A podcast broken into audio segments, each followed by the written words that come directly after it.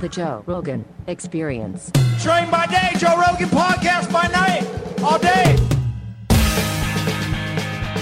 Pleasure to meet you. I've uh, I've really enjoyed your conversations online. I, I, I love your perspective, and uh, it's really a, a real pleasure to have you in here.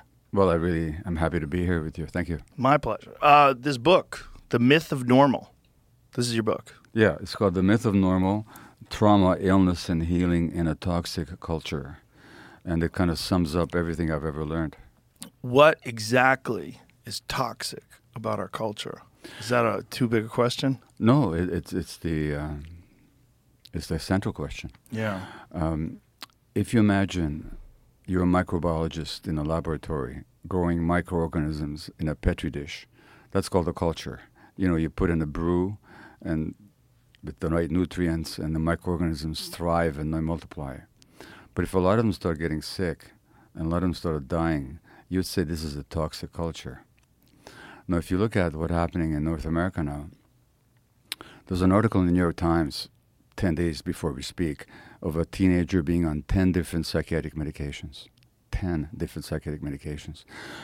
More and more kids are being diagnosed with ADHD, with anxiety, with depression. The rate of childhood suicide is going up, and everybody's saying, What's going on here? Why is this going on? More and more people getting autoimmune disease, um, mental health issues. The overdose crisis in the States, over 100,000 people died of overdoses. Either we assume that these are all accidents and sort of um, blows of misfortune, or we get that there's something about this culture that's fomenting so much illness. 70% of American adults are on at least one medication. Can 70? 70, yeah. 50, 40% are on about two at least. That's a toxic culture. There's all kinds of. Now I could talk about what makes it that way, but when I talk about toxic culture, I'm talking about its impact on the people who inhabit it. So this toxic culture, are are, are you just talking about uh, the the overall way human beings communicate? Is it the way we're being raised? Is it the foods we eat? Is it everything? It's all done. It's all. And uh, salient amongst them, how we raise our kids. What about how we raise our kids? Well, if you look at how human beings evolved uh, over millions, really, of years and uh, hundreds of thousands of years, and even our own species has been on the earth for about 150, 200,000 years. For all that time, until the blink of an eye ago, we lived out in nature in small band hunter gatherer groups where kids were raised communally so that it wasn't just an isolated nuclear family or an isolated mother or father. It was grandparents and uncles and aunts and the whole community. It takes a village, as the saying goes. It takes a whole community. Now, children also were picked up when they cried. In fact, they were never even put down. They slept with their parents. They were breastfed for three or four years. Um, in today's society, and I can start even before that. Already we know that stresses on the pregnant women have a negative Im- impact on the infant, physiological impact on the infant's brain development. I mean, it's not even controversial.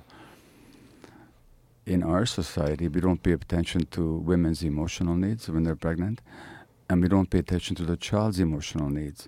So the child needs to be held and accepted unconditionally. Now, in our society, we actually tell parents not to pick up their kids when they're crying.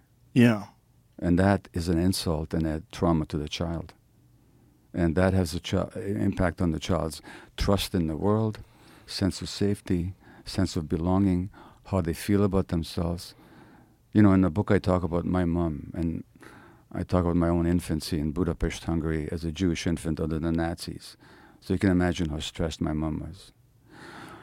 But forget the Nazis for a minute. I read her diary and she writes, This is when I'm two weeks of age, and we're in the maternity hospital. And she says, My poor little Gabor, my heart is breaking for you because you want to be fed and you're hungry, but I promised the doctor I would only feed you every four hours. And you've been crying for the last hour and a half. What's it like for an infant to lie there next to their mom and not be picked up and fed for an hour and a half?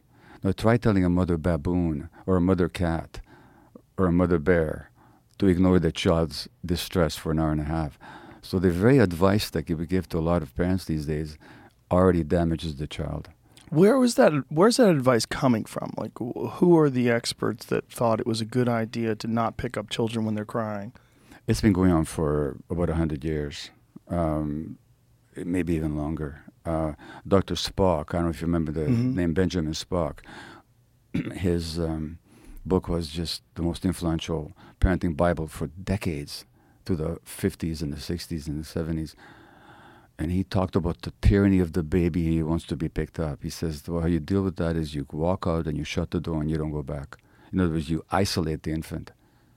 Now, look at how hunter gatherers raise their children. They carry their babies everywhere. I met a Cree woman once who told me in our community, kids weren't even allowed to touch the ground for two years. They were just held all the time. So it's modern life. It's the pressure and stresses of modern life acting on parents that makes it so difficult for them to really be there for their kids. Now, my mother's heart was breaking. She went against her own instincts to follow the doctor's advice. Again, you tell a mother rat or a mother baboon to ignore the baby's cries, and you find out what mother rage is all about. And what does this effect of not holding babies and not comforting them when they cry? What does this have on the child? Well, let's say you're my friend, okay? And you come to me for help as an adult, and I ignore you. What's the impact on you? What are you going to believe? I don't know. I mean, if if you ignore me, I'm gonna uh, I'm gonna take into account what the rest of the world says. You might, but what would you believe about my attitude towards you? I would think you're ambivalent. Yeah, and I don't, don't care. care? and- and- exactly. That's Yeah. exactly the impact on the child.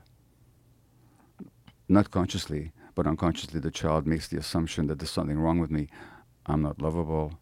Uh, the world is an unsafe place because we learn about our worlds through how we interact with our caregivers. That's the template. I mean, if you ever raised a puppy dog, you know that how you treat that little infant animal has a huge impact on what kind of a creature they're going to develop into. Well, human beings are the same. In fact, even more so, because we're more dependent and more helpless than the average animal is. So we need that care and that connection even more um, powerfully. So when we're lacking it, the infant assumes unconsciously that there's something wrong with them, they're not lovable, the world is not a trusting place, then we spend our lives acting out from that unconscious belief. So the majority or a large portion of our culture develops as a child with this problem.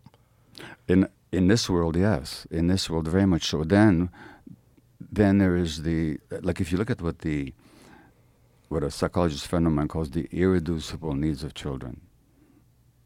Irreducible meaning that if you don't meet these needs, there's going to be negative consequences. The first one is unconditional loving acceptance, just the sense of belonging, attachment. It's called connection. The infant needs that. You know how a baby elephant is born? When the mother elephant goes into labor, all the mother elephants stand around in a circle. When the infant plops on the ground, they all reach out their trunks and they stroke the infant. That's natural instinct. You belong to us. You're welcome here. Now, the human infant needs that at least as much as the baby elephant. Now, so the first need is this unconditional loving welcome in the world.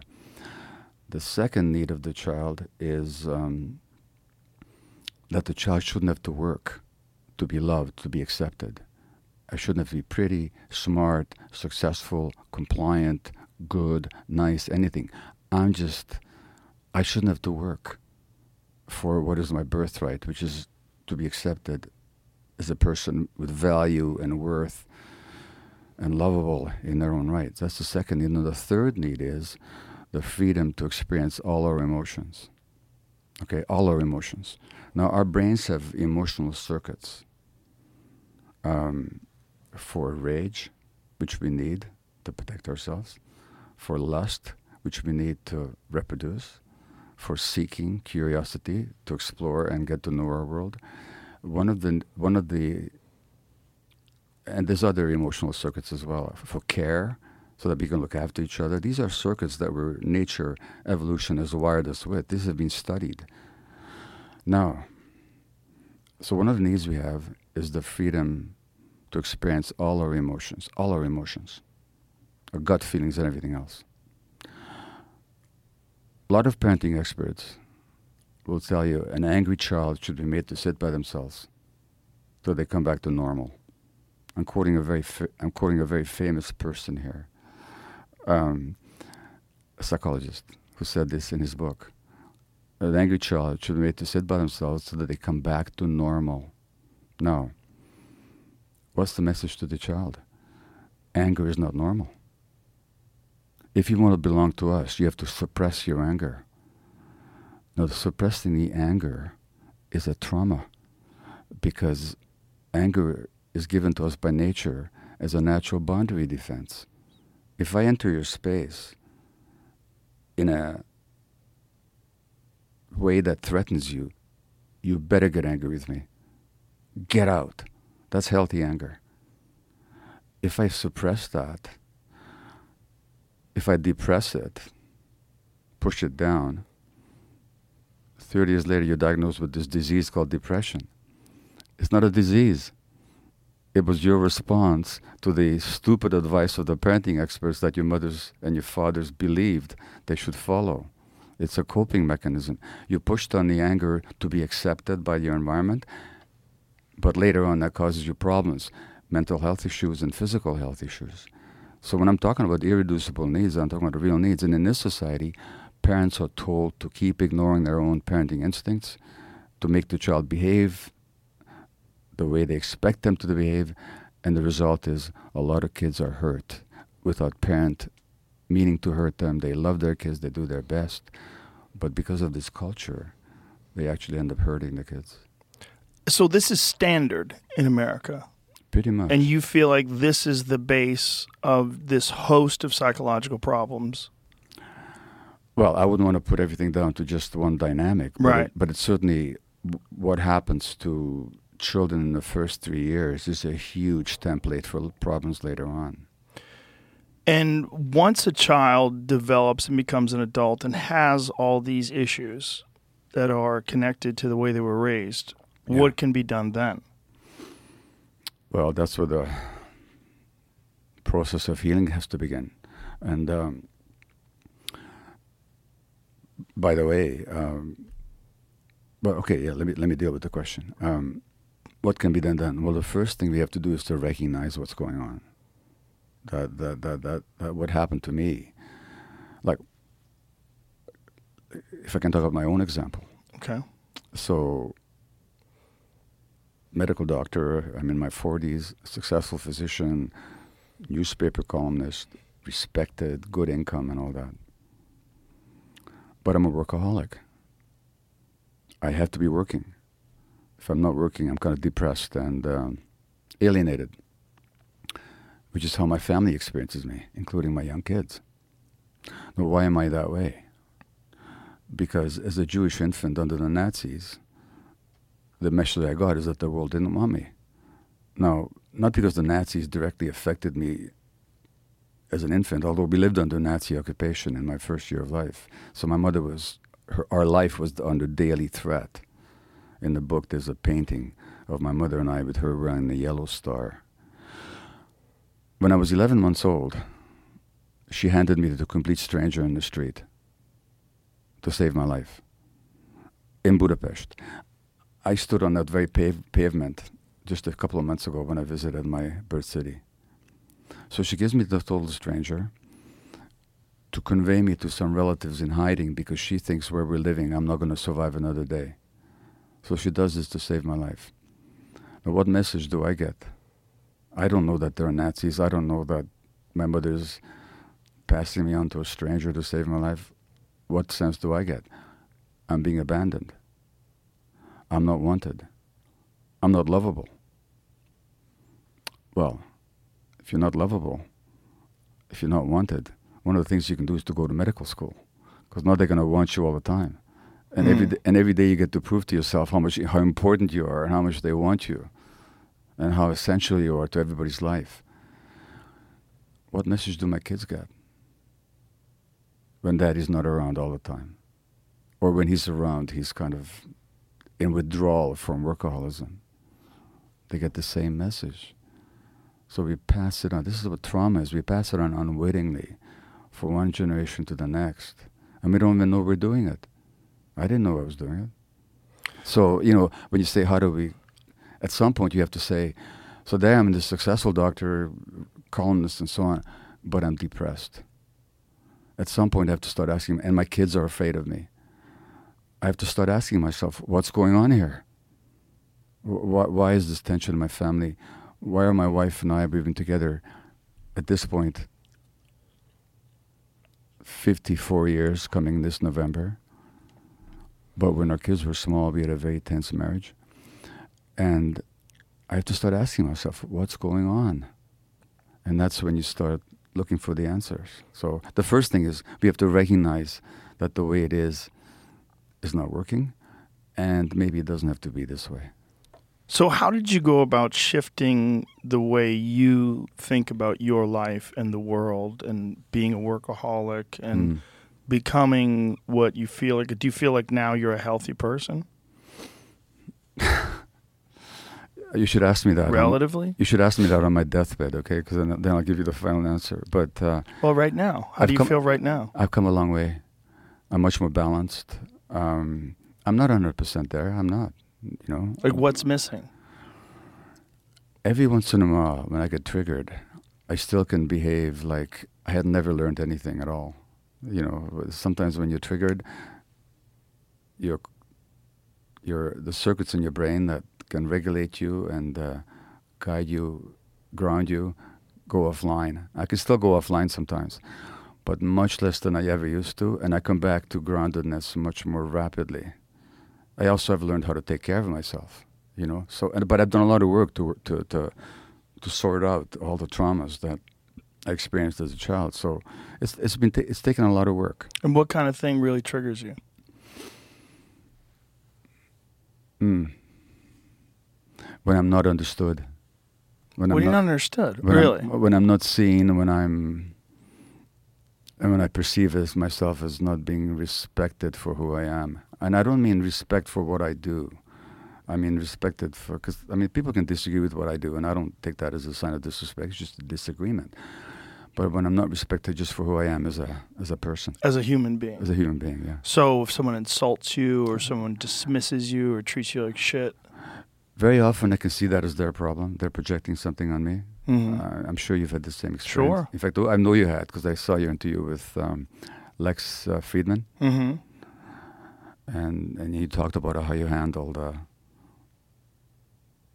the the negative vibes that come your way sometimes. Mm-hmm. So sometimes I can see that as their issue.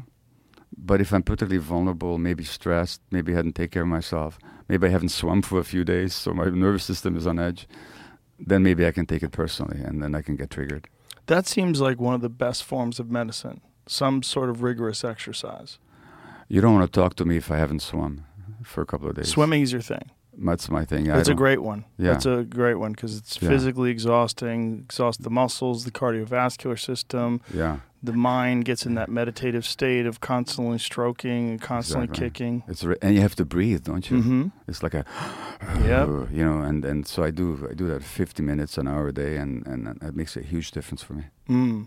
And when you do that, do you do it with the intent of enjoying it, or do you do it saying that this is the necessary work I have to do, or is it a combination of both?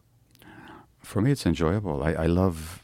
I look forward to stretching out my body in the pool and just getting that rhythm, as you say, going, Mhm. getting the breathing going, um, and just notice the thoughts. Oh, next week I'm going to be on Joe Rogan, you know, and and, and notice that those thoughts come and go, but Mhm. not not not not stay with them. Just watch the watch the video in my mind as I swim, you know. Yeah. Um, so you recognized at how old were you when you recognized that you really had a problem? That you had to do I something. was I would say I was in my early 40s, early to mid early to mid 40s, I would say. So, what were the first steps that you did to try to come out of that and just evolve your process? Yeah. I- I will answer that, but I have to tell you as well that this is not separate from my medical work either, because in my medical practice, I began to notice that who got sick and who didn't wasn't accidental. There were certain traumatic imprints in people who got physically ill and mentally ill, who got addicted and so on. So, what I saw in medical practice kind of melded with what I experienced in my own life. So, my steps were both to start talking to my patients and to find out about their lives. And I began to see the commonalities amongst people, including myself and my patients. Doesn't matter how addicted or how ill they were, there was always something about them that I could recognize in myself. And I began to go to ther- for therapy. And I began to really research the child developmental and trauma literature. And the more I did, the more I learned. So the and, and then you know, eventually, like you, I got into psychedelic work as well. That didn't happen until much later, but it was all that. And what psychedelic work did you do? And how did that help you? How did that happen? So my book on addiction in the realm of hungry ghosts, Close Encounters with Addiction, was published in 2009 in Canada and in 2010 in the States, in which I point out that addiction is always, always, always rooted in trauma. Always. Always, yeah, 100%. What about genetics? Do they play a factor, or is the genetics just related also to trauma? Well, here's the interesting thing about genetics. You know what the best letter I received was?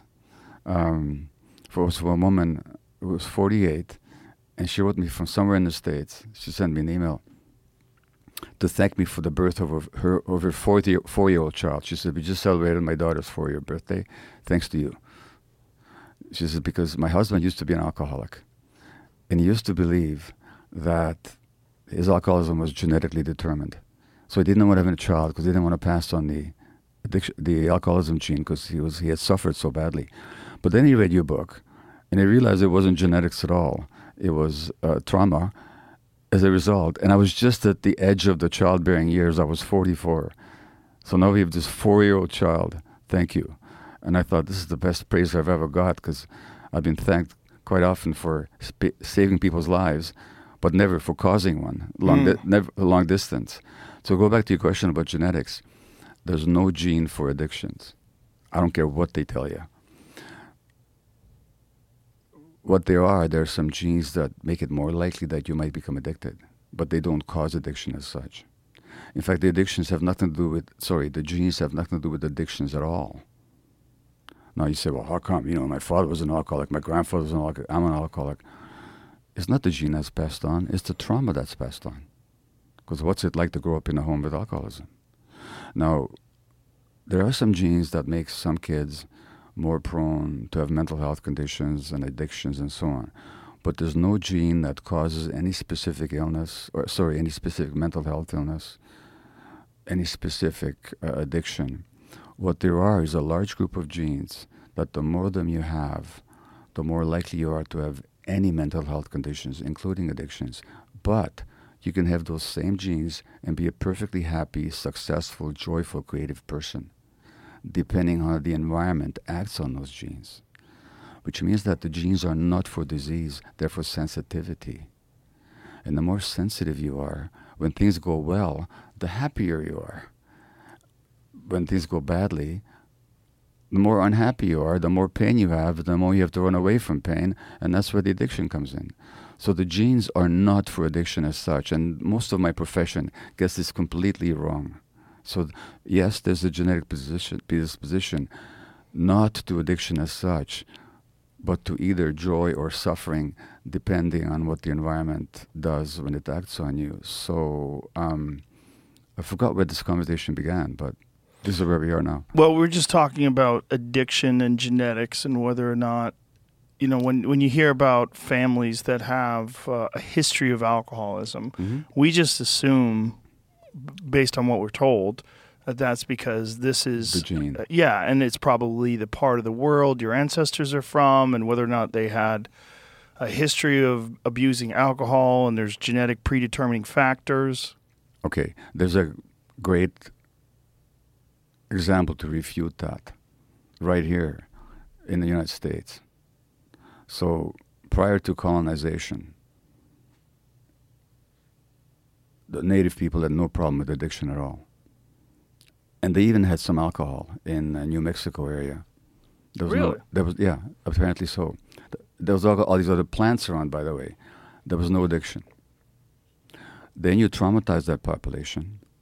You subject them to the extermination and the destruction of their ways of life and their culture. Like in Canada, we have a terrible problem.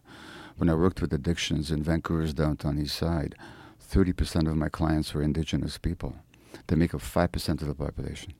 30% of the people in, of the men in jail in Canada, 50% of the women in jail in Canada are indigenous people.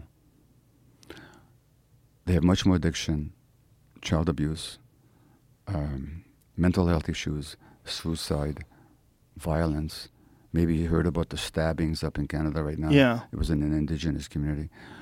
Why? Because they were so traumatized by what happened to them. And for a hundred years, their children were abducted from their homes by the state and the church, sent to these residential schools where they were sexually, physically, emotionally abused. I had a, I met a woman.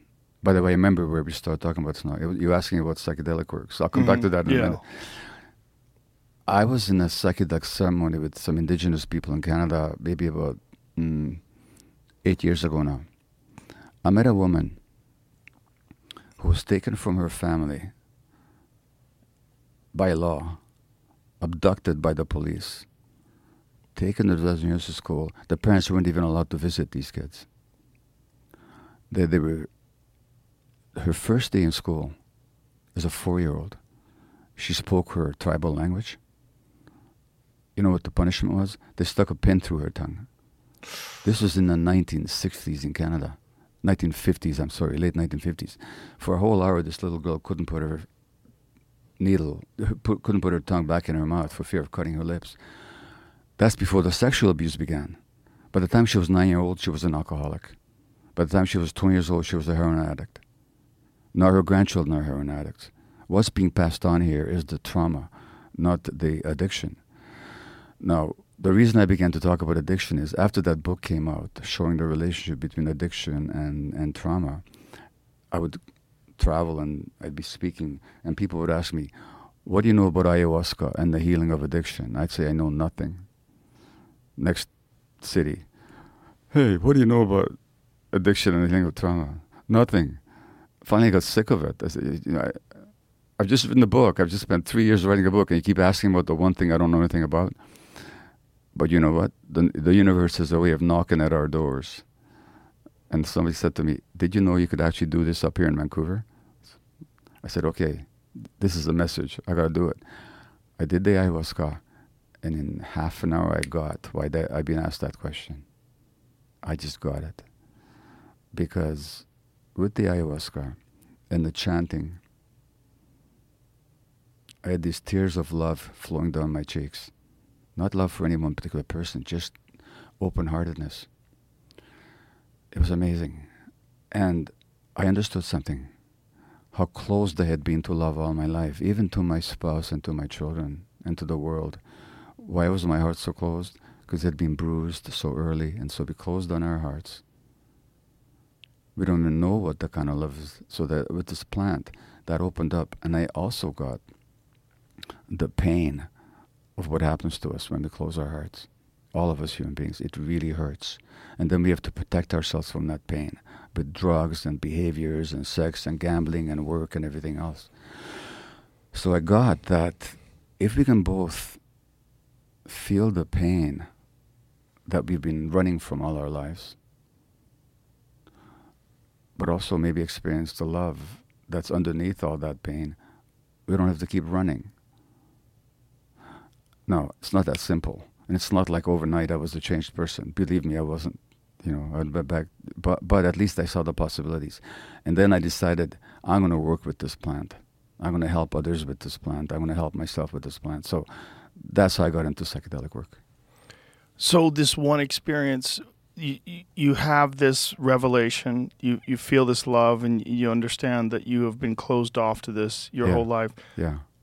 Do you need subsequent experiences? Do you do you just internalize and reflect and try to sort things out, and then, or like how how what is the process for you? Well, what you said should have been the process, but I didn't know that yet. Mm. You know, I, I had this thing, and then, no, the Buddha um, has got this terrifying story that he tells. It's one of the metaphoric stories that he tells of this two strong men dragging a third man towards an abyss. They're going to throw him into the pit. And he resists, but he's not strong enough to resist. The Buddha, the two strong men, he called it, are habit energies, They're ingrained habits, beliefs, subconscious emotions, everything that's driving us. And if we want to overcome those habit energies, we have to do what Jesus said integrate, work on it, reflect, hang out with it. I didn't do that. I just plunged back into my workaholism. Now I'm now going to save the world using this plant. And I started leading retreats, and I did a great job helping others. But I didn't go far enough with myself. So that's something I had to learn. How did you recognize that? Well, I, I can tell you a story. Sure. So it's it's in the book. Um, 2019. This is like three years, three years ago now.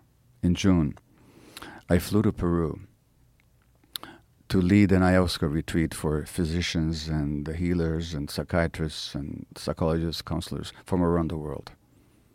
And by that time, I had a worldwide reputation. My books had been published in you know, 30 languages. And so people, healers, came from all over the world to work with me in the Amazon jungle at this ayahuasca center. Now, I don't lead the ceremonies. I'm not a shaman. So my role is not to pour the, not to, to, to give the, the brew or to lead the ceremony, but to help people formulate their intention. And after the experience, to help them integrate it, to help them understand what happened to them. Um, I, I'm adept at doing that. So we do the first ceremony, and there are six shamans, maestros and maestras, three men, three women. These beautiful, short little people stand up to my to my eyebrows, and uh, there's a first ceremony in the maloca, the tent-like building in which the ceremony is held, and they chant each of them chant. There's 24 of us. There's 23 participants that came out of the world, all from all over the world, four continents, to work with me in the jungle, and there's me.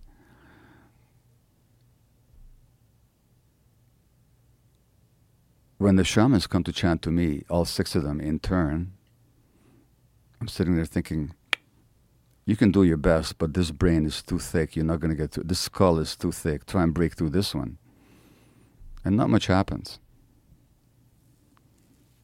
Next morning, they send a delegation to me. And they say, We can't have you in ceremony. Why not? Because we think that you have such dark, dense energy that affects everybody else in the room and it interferes with our capacity to help the others.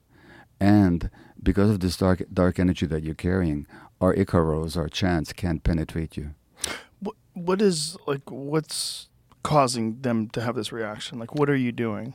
Well, it's not what I'm doing. It's it's my fixed belief And how do they know about this fixed belief? How's it manifesting? because they're shamans. They just feel it. They sense it. They're highly trained people. They pick up on energies. I don't say anything, and they don't know who the heck I am. They're not impressed with my reputation and my international standing or the books that I've published. They don't, you know, they, they just pick it up. That's what shamans do. That's what a good shaman does. So they said, our our chants can't penetrate it, but uh, but worse than that, it's it's, it's affecting the others. So we want to help the others. We can't have you in the room. And furthermore, they said, we think you have worked with so many traumatized people in your life, and you've absorbed their traumas, and you haven't cleared it out of yourself. And furthermore, they said, and you were very small. We think you had a big scare and you haven't got over it yet. This is me at age 75. Wow. How- now, in the book, I can sh- I'll, I'll show you a, a painting, um, if I may. This is uh, from the first chapter. This is a painting that my wife did from a photograph the photograph is in the upper left-hand corner of the painting of my mother and I at three months of age. You notice she's wearing the yellow star that Jews had to wear under the Nazis. Mm-hmm. Uh, what do you see in the expression? in And my traumatized baby. Yeah, these people picked that up 75 years later. And so what they did is they assigned one shaman to work with me alone. And I had my own ceremonies over 10 days every second night. Wow. And they were and the other five worked with the rest of the group. And so they fired me from my own retreat. Now my ego didn't like that very much, but uh, you know, these people came all over the world to work with me, and now you're telling me I can't do this. Yeah, we're telling you you can't do this. I said, yeah, I get it. Do you recognize that they were correct? Like, do you see what I you knew were? right away they were correct, Yeah. and I accepted it. And so this guy worked with me for five nights, and by the fifth night, I had the big breakthrough experience. Yeah. So, so what I'm saying is that What was the big breakthrough? I won't. I describe it in some detail in the book. I, but you've had those experiences, and as far as I can tell, it's very difficult to describe them in language because they're like beyond Yeah. words, you know. But the download I got was yes, my grandparents died in Auschwitz when I was five months of age. Yes, my mother was terrorized and stressed. Yes, I was a very scared little infant. Yes, the world was a terrible place to be born into. At that place at that time. But that doesn't have to define who I am. It doesn't have to define how I trust the world or how I don't. It doesn't have to make me defensive and scared anymore. Um, because because there's also love and there's also acceptance and there's also a reality that's much bigger than the trauma that happened to me. So it kind of liberated me from having to drag that experience around in my soul the way I really had. So you feel like up until that point you couldn't accept the fact that there was love in the world. There was good things to focus on. You were too consumed by your own personal trauma. You know, everything works in layers. So in many ways I did accept it. And if you had asked me, I would have said yes, the world is a can be a beautiful, loving, accepting place.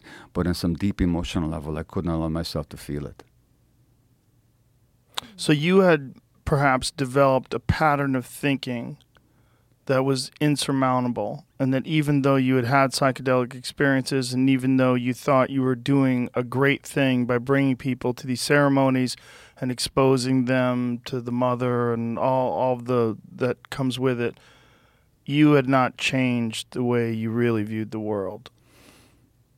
Well, again, it's that's true in a very deep sense, but it's again it's sort of relative because I'd seen a lot of people heal. I had guided them to healing. I've Right. I've, seen miracles. But you So know that sometimes s- so- people do that. They concentrate on others instead of concentrating on themselves because it's kind of easier to fix other people's problems. But that's exactly the case. Yeah.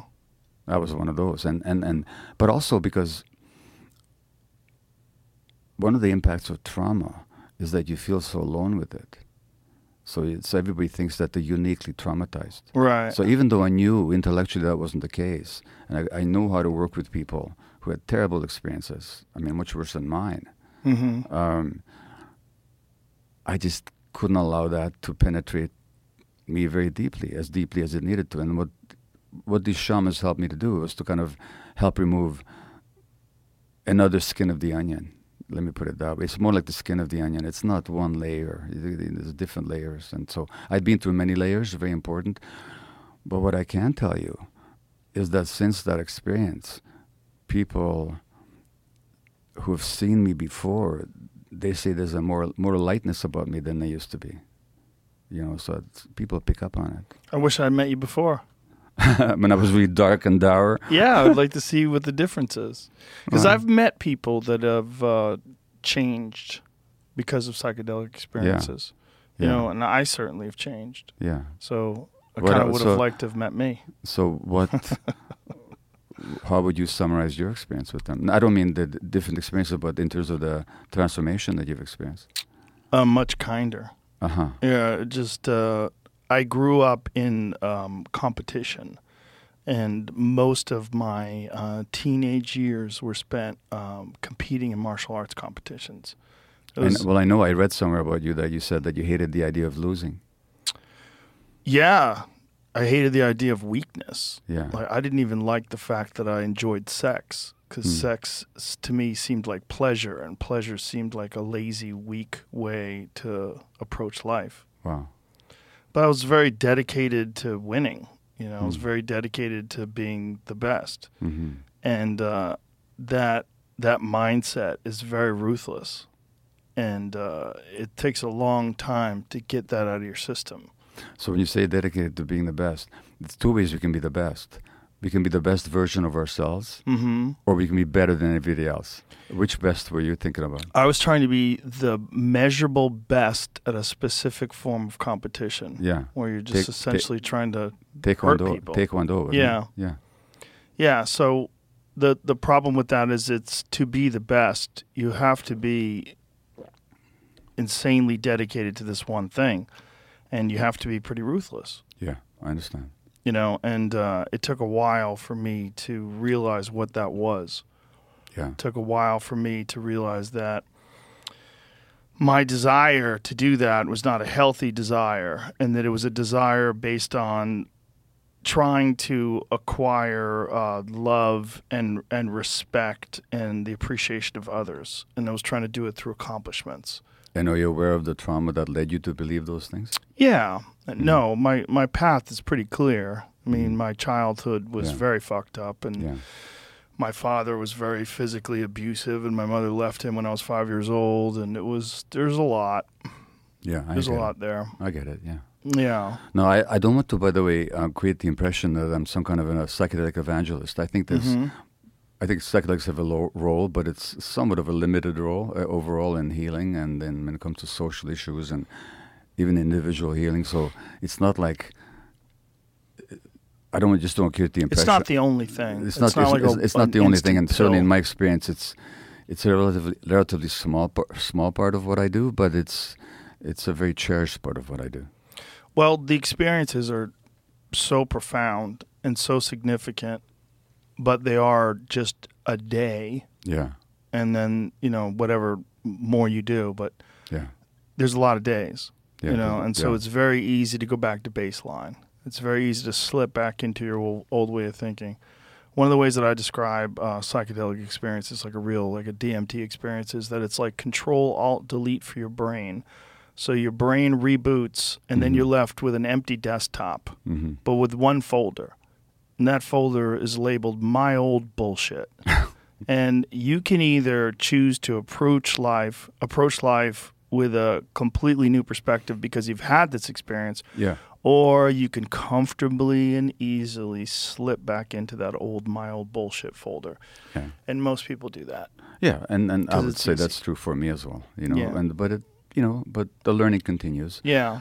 But overall, um, there's so many issues and so many problems in this culture, and psychedelics will never be the answer. No. you know, It's not the answer, but it's one of the answers. it's one of the answers. and I sure. think it's also the, having the option yeah, and having people know that there is some sort of a deeply profound transformative option this thing that happens that brings you into this other dimension which Yes. is truly feels like another dimension i don't exactly know what's going on but whether it is or isn't a dimension another dimension it has the feel of another dimension I think it opens up a part of our brain and consciousness that's usually not accessible to us. I mean, some people get there with us psychedelics, don't they? They have these, um, holotropic breathing how, how do Yeah. or, or or just deep meditation for some people. Well, but that's you also know. igniting endogenous. I mean, if you look yeah, at yeah, the, yeah. the- That's what I'm saying. So it's in our brain that Yes. capacity. yes, Psychedelics get us there much quicker. yeah, Um, but you know, it's sometimes it's even very frustrating because the person who drive me drove me this morning to your studio. Um, he's a vet, and um, he's got friends with severe PTSD, and we know specifically there's a plant called iboga, Mhm. ibogaine, that's been shown by experience. First of all, it's got this amazing quality that it can get people off heroin overnight. yeah, you know, and I've seen that personally. I've done it myself. It's not for the faint-hearted, by the way. What did uh, uh, Ibogaine do for you?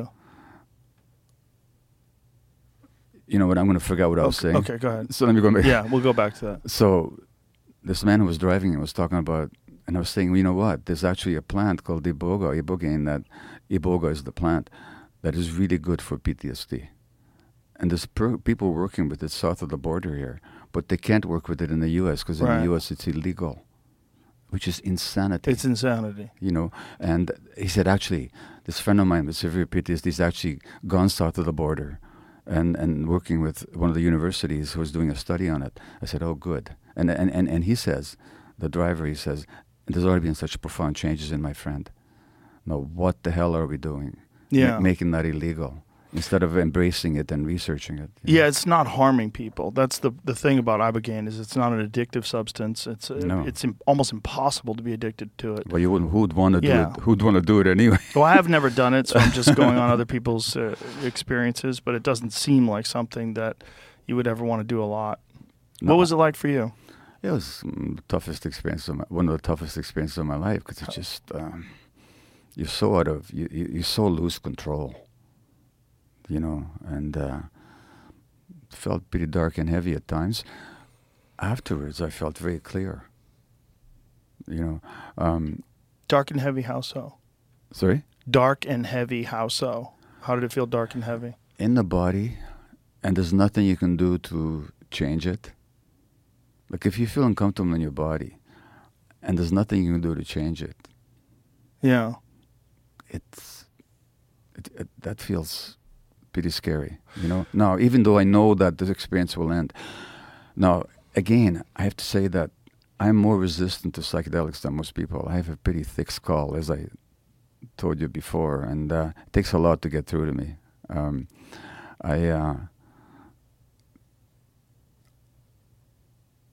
I keep getting worried that we keep talking about psychedelics, and there's so much more that I want to No, say. No, but there's plenty of time. Don't Okay. worry about it. Okay, great.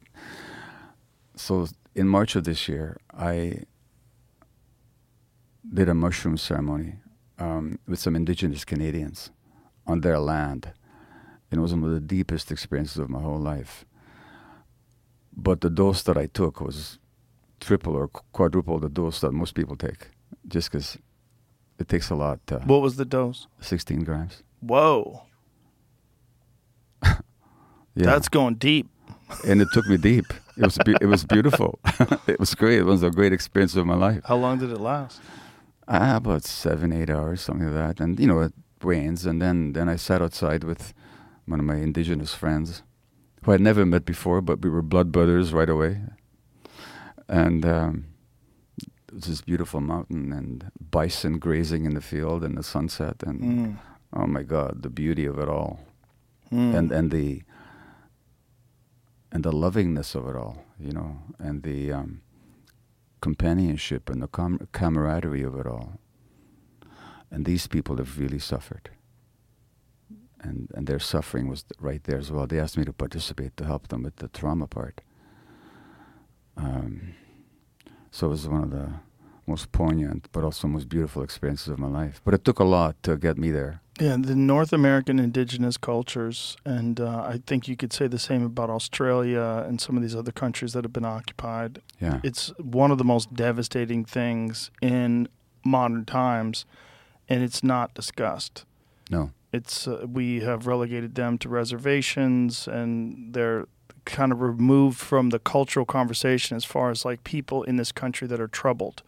You know, we think often of slavery, which is also horrific. We think often of immigrants from other countries Yeah. that are disparaged and Yeah. experience racism, but we don't think about the native indigenous people that were here that had everything taken away from them.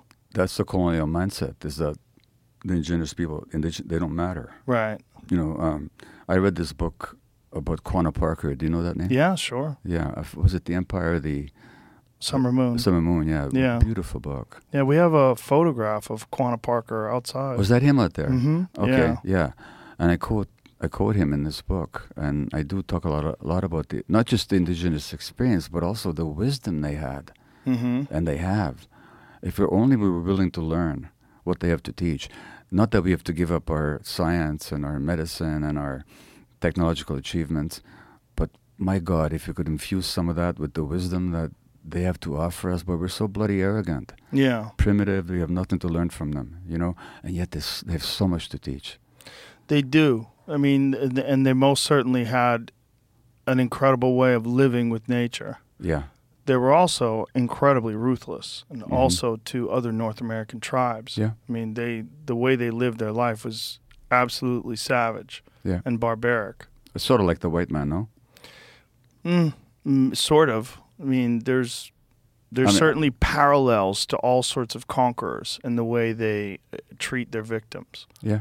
I mean, it's, it seems to be a human characteristic of cruelty, and I think part of that is based on the fear of being conquered yourself, or the fear of, you know, Mhm. of being captured and killed, and Yeah. being uh, have other someone's someone else's will imposed upon you, so they impose it upon others. I know they were quite capable of terrible cruelties. I wouldn't put them any different from anybody else on that level. I mean, when I think of all the tortures and massacres and cruelties, Mhm. and, you know that people. It's a human characteristic. that- well, it's human characteristic under certain conditions. yes. Yeah, for sure.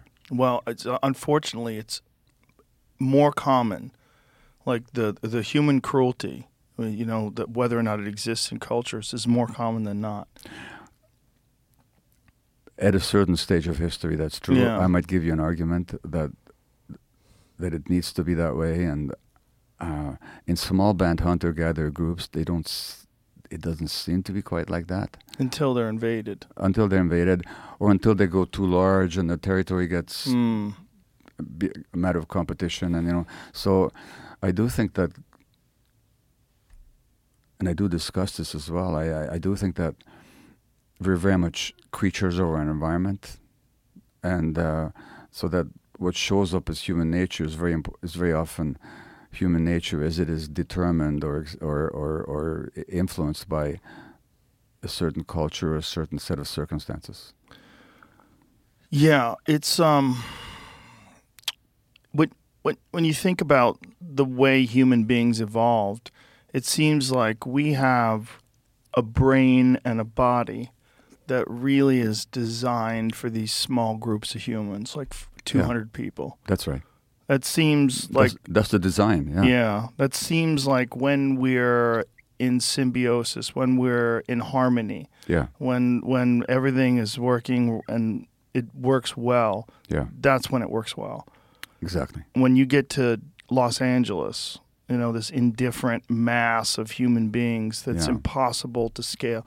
When you look at the numbers of like New York City, people stacked on top of each other and the indifference they show towards each other Yeah. and the disdain they have for other people because other people instead of becoming a, a valuable part of the community they become a detriment to your ability to move around That's all true. And then the question is, can we somehow learn what we've lost and meld that with modern civilization? You know. that's No. the real question No, in in this culture, where the general belief is that greed and competition and aggressive interaction, no, I'm good, thank you, and um, and uh, s- selfishness and, and, and, and, and aggression are the way to make it.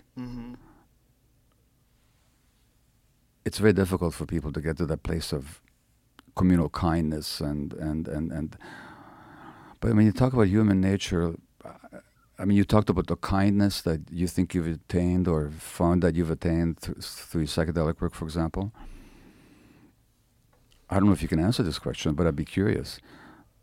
Which feels more like yourself, this kinder state of being, or kind of the aggressive, aggressive? I got to be the biggest MF on the block. Which, which are they both equally you, or, or No. wh- which one feels more like you? the kind part Yeah, well, the, the yeah. other part is just a means to an end it's trying to accomplish a goal it's trying to fill a hole that can never be filled Exactly. and So- that's the workaholic that's you know Yeah. but that's also the thing that we cherish in this society we cherish the outlier the overperformer the one person who can push the boundaries past and above and beyond all others but sometimes at the expense of others. yes many, may, most of the times i believe at the expense of others and certainly at the expense of their own peace. Exactly. You very rarely find a, a workaholic, supremely motivated, conqueror type person who's truly happy. But that's the whole point, and that's why I Yeah. talk, that's why I talk about the myth of normal. That Mm. what we assume is normal in the society Right. is completely unnatural and unhealthy for human beings. It's a myth that it's normal. You know, Hence the title of your book. That's Yeah. the title of the book. Um, yeah, so that kindness then is actually much closer to who we are as human beings than all that other stuff. You know? Well, it's certainly when you feel the best. Yeah, You you don't feel the best when you're dominating people. You feel the best when you're in sync with people and you're happy and you're having friends. Like yeah, my friend, my favorite moments in life is laughing with my family or laughing with my friends. That's my favorite moments in life. Just having a good time. and whose isn't? You know? Yeah, everybody says that's what we're really supposed to do. yeah, But then there's also this sort of inherent desire to achieve success. You know, and, and what is that success? Problem solving, uh, accomplishing goals, creating things. There's this desire that human beings sort of inherently have to do these things. That's part of our nature as well. That's Yeah. why we've created so many, so many amazing things, whether Mhm. in science or technology or art or music or anything else. But that doesn't have to be at the expense of everybody else. Right. That It, can- it should can- be morally and Yeah. ethically pursued. That's also why we hate fraud, right? yeah. When, when someone is stealing money and they have all this success, but it turns out that what they've done is like done something illegal, Yeah. like pyramid schemes Yeah. or something where someone's using this sort of desire to succeed as a justification to victimize others. Yeah, but you just described the corporate world. Yes, narcissism. Yeah, it's narcissism. Corporate narcissism. It's a corporate, Yeah. yeah. Well, somebody calls it sociopathy, you know, and, and so Mhm. that you, you, we live in a world where, like you talked about sugar, for example. Well, there was this book, I think a few years ago, called Salt, Sugar, and Fat, or something like that. That was the title of it, by an American journalist, who shows that the food corporations quite deliberately set out to find the what they call the sweet spot, just the right combination of sugar, salt, and fat that's going to make people addictive to their products, which is going to kill them. Yeah. So these corporations are quite willing to make people sick. And so I was talking to a colleague of mine, uh, Rob Lustig, who wrote a book called The Hacking of the American Mind. And it's how about, the, how about the corporations deliberately create products that make people addicted at the risk of making them sick. And, and so,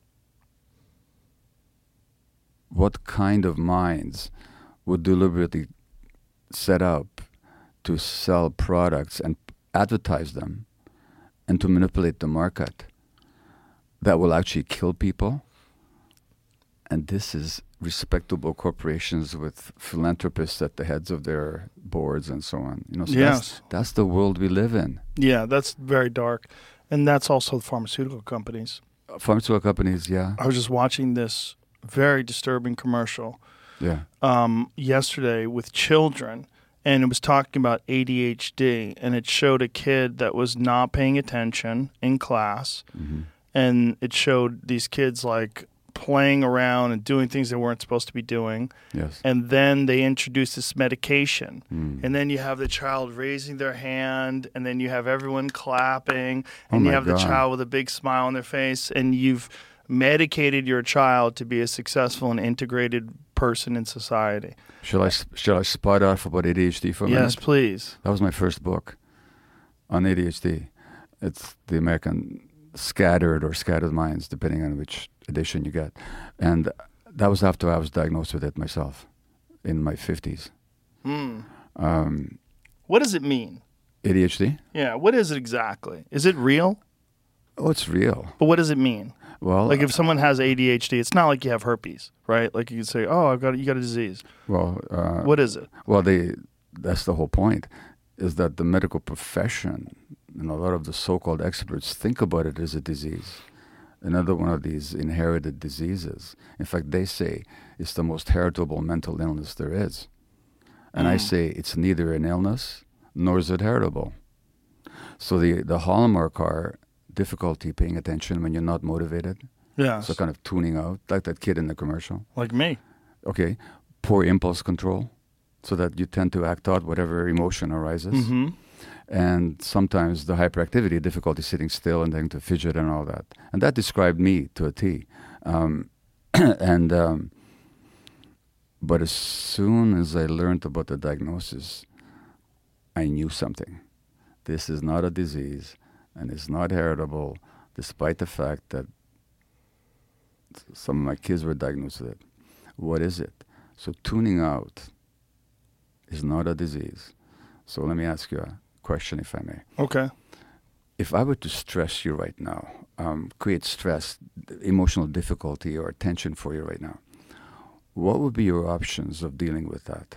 Of dealing with me? What would be your options? I could either get upset or I could leave. exactly. Yeah. You could fight back, flight or fight, yeah? mm-hmm. But what if you didn't have those options? Yeah. Then you're stuck.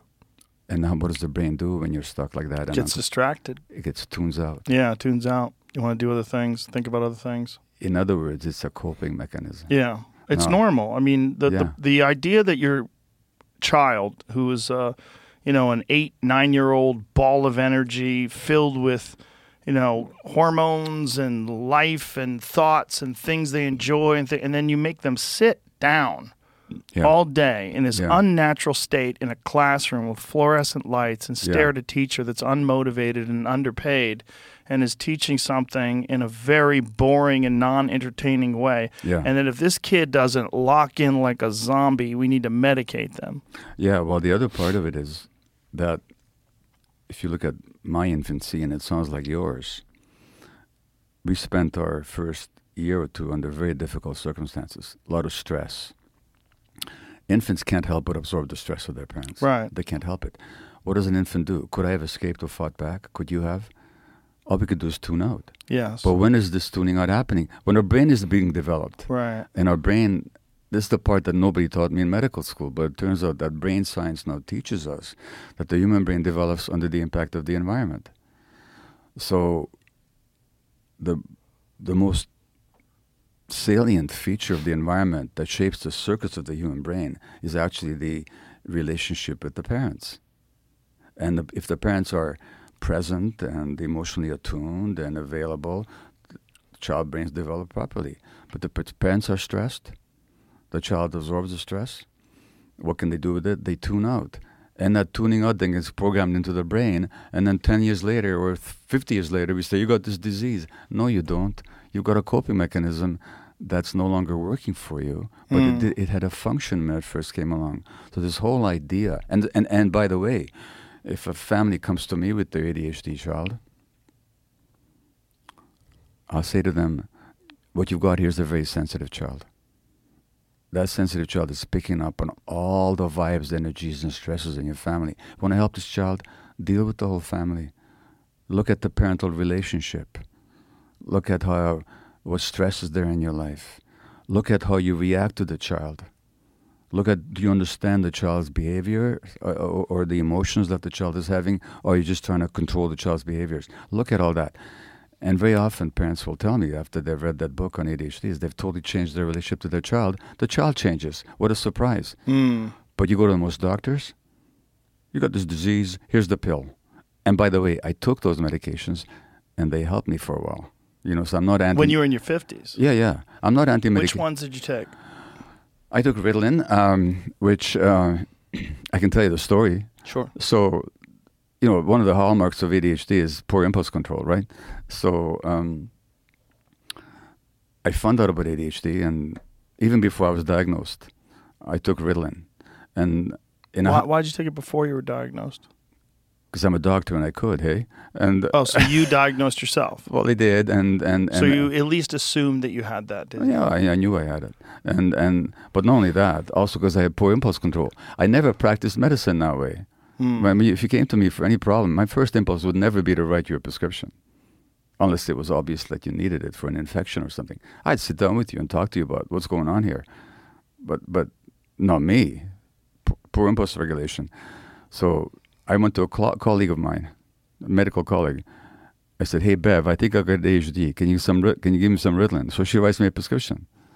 And then I took it in a higher than recommended initial dose. And uh, because I mean, if a little bit is good, then more must be even better. And again, it's not how I practice medicine. Right. But I came to myself, that's a totally different ballgame. so I felt immediately present and calm and grounded and Really? focused. Yeah. And it's a stimulant. And I went, well, it calms the ADHD brain. Then I go home, and my wife says, "You look stoned." Because you're calm. Because yeah. Yeah. well, because I got this glassy-eyed expression, and within a couple of days, the dep- the Ritalin made me very depressed. That's one of its potential side effects. So I did see a psychiatrist. I was formally diagnosed, and they gave me Dexedrine, and I took that for a while. That's an uh, amphetamine. Yeah, it? it's an amphetamine. It's another Yeah. stimulant, um, and it did help me. I became a much more efficient workaholic, and I could do even work. it didn't change any of my emotional issues, but it made me more focused and so on. It helped me write my first book, but I I've, haven't taken them for decades. But because also I know that the brain can change if you treat it right. So this re- reliance on medications that we have is is a real poverty of the spirit, a real poverty of imagination, a poverty of medical education. The average doctor never learns this stuff. The average physician never gets a single lecture on brain development, how the brain develops in interaction with the environment. So when you're seeing, and, and let alone do they hear about trauma, they don't hardly at all. Right. So when they see an adult with ADHD or depression or addiction, or or or, or bipolar conditions, or or uh, or for that matter, autoimmune illness or anything else, they don't think of trauma. They just think of this disease, and they think that the diagnosis explains everything, but the diagnosis don't explain anything. Because think about it. Let's say Gabor or Joe goes to a doctor and uh, they they diagnose with ADHD. Well, why is what are the hallmarks of ADHD? Well, tuning out, poor impulse regulation, maybe hyperactivity. Why does Gabor have poor impulse control, uh, hyperactivity, and uh, tuning out? Because he's got ADHD. How do we know he's got ADHD? Because he's got poor impulse control and tunes out, and he's hyperactive. Why is he hyperactive? Tunes out, have poor impulse control. He's got ADHD. How do we know he's got ADHD? Because you know, it doesn't it's circular it doesn't explain it, it doesn't explain anything diagnoses describe things and that they they can be helpful that way but they don't explain Yeah, one of the things that people get, sub, they get, it, they get treated for and they get diagnosed with is anxiety, yeah. And that one drives me nuts. yeah. It drives me nuts because people pretend that anxiety is a disease, yeah it's not and I'm like, my God, the world should make you anxious if you're a sensitive, introspective person. If you're just looking at the world itself. And you, you don't put it in perspective. Like the world's it's filled with anxiety. The anxiety is it's future problem solving. You're you're thinking about all the things that can go wrong. You're thinking about your life in a you know potentially uh, devastating way, and that's not a disease. That's just a way you look at the world. And people getting diagnosed with it. well i won't quite agree with you on that one In what way? i felt anxious at times the world Sure. the world every day is the same if i The world is the same, but the way you look at it is not the same, right? that's the whole point yeah, So that's what I'm saying. So but the that's true. world is giving you anxiety. no the world is not giving me anxiety Right. You're giving yourself anxiety yeah. by looking at the world, right? and by how I look at the world. Yes. Because I look into, I can look at the same world one day and feel grounded and connected, and I may have all kinds of concerns about what's happening in the world, but I, my nervous system won't be on edge. My adrenaline won't be flowing. I won't be anxious. That's my point is that it's not a disease. It isn't a disease. Right. So remember, I talked about those brain circuits of lust and care and Yes. rage and uh, and and and and seeking and so on. One of the brain circuits that we have, as described by a very prominent late neuroscientist, Jaak Panksepp, is for panic and grief. Panic and grief are the normal responses of the young human being or the young animal when care isn't available. Hmm. So when the parents are stressed, distracted, economically or politically, or because of their own unresolved trauma, or whatever's going on in their lives, and they don't respond to the child's distress, they don't pick up the child when they're crying. They make the child be alone when the child is upset. The child's panic circuits get activated, as they should be, because when the child's panic circuits get activated, they cry for help.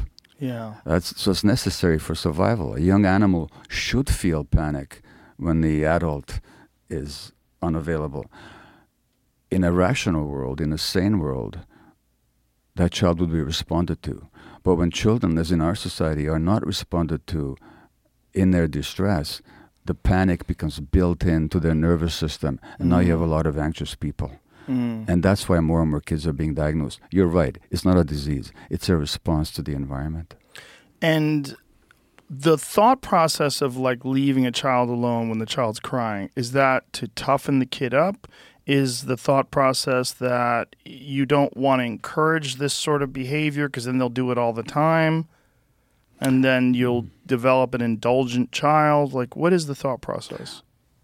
The thought process is that the child's behavior is the problem.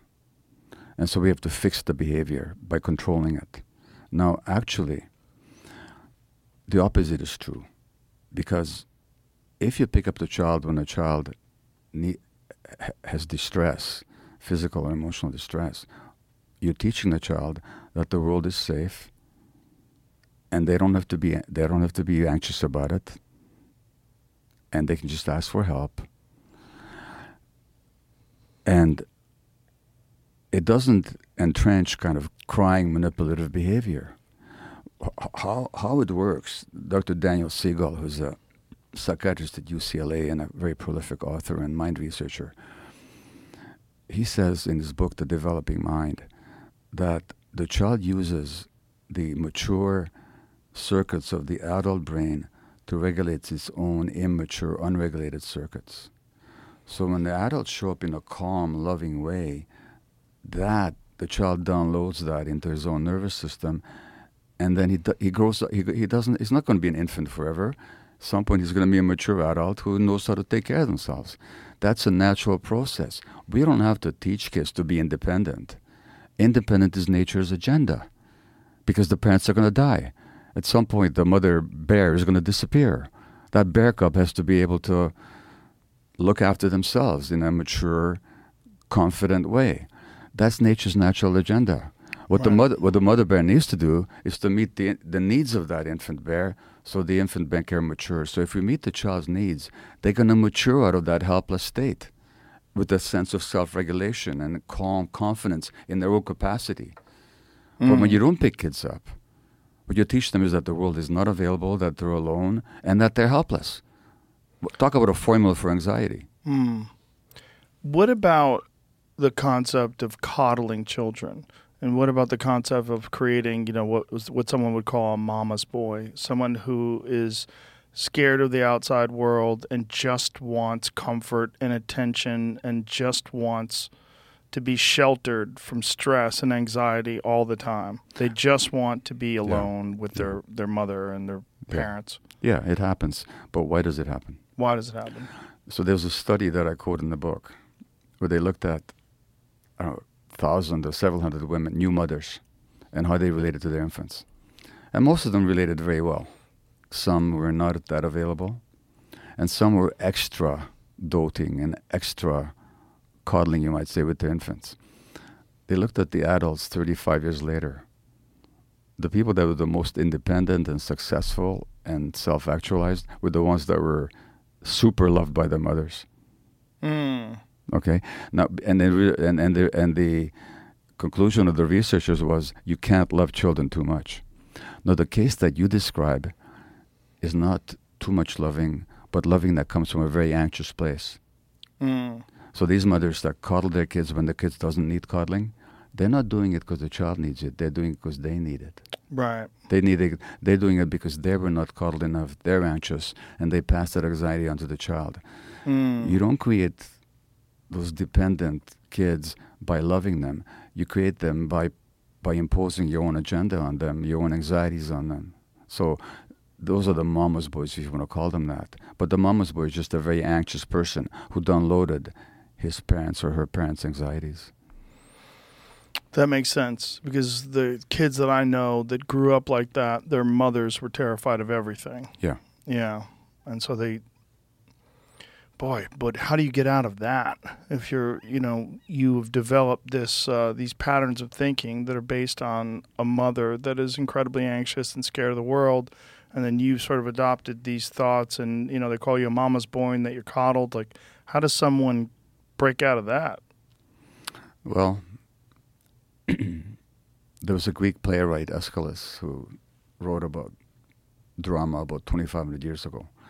And in one of his plays, the Agamemnon, he says that the way Zeus, or the way the master, the God created us, was that we have to suffer, suffer into truth.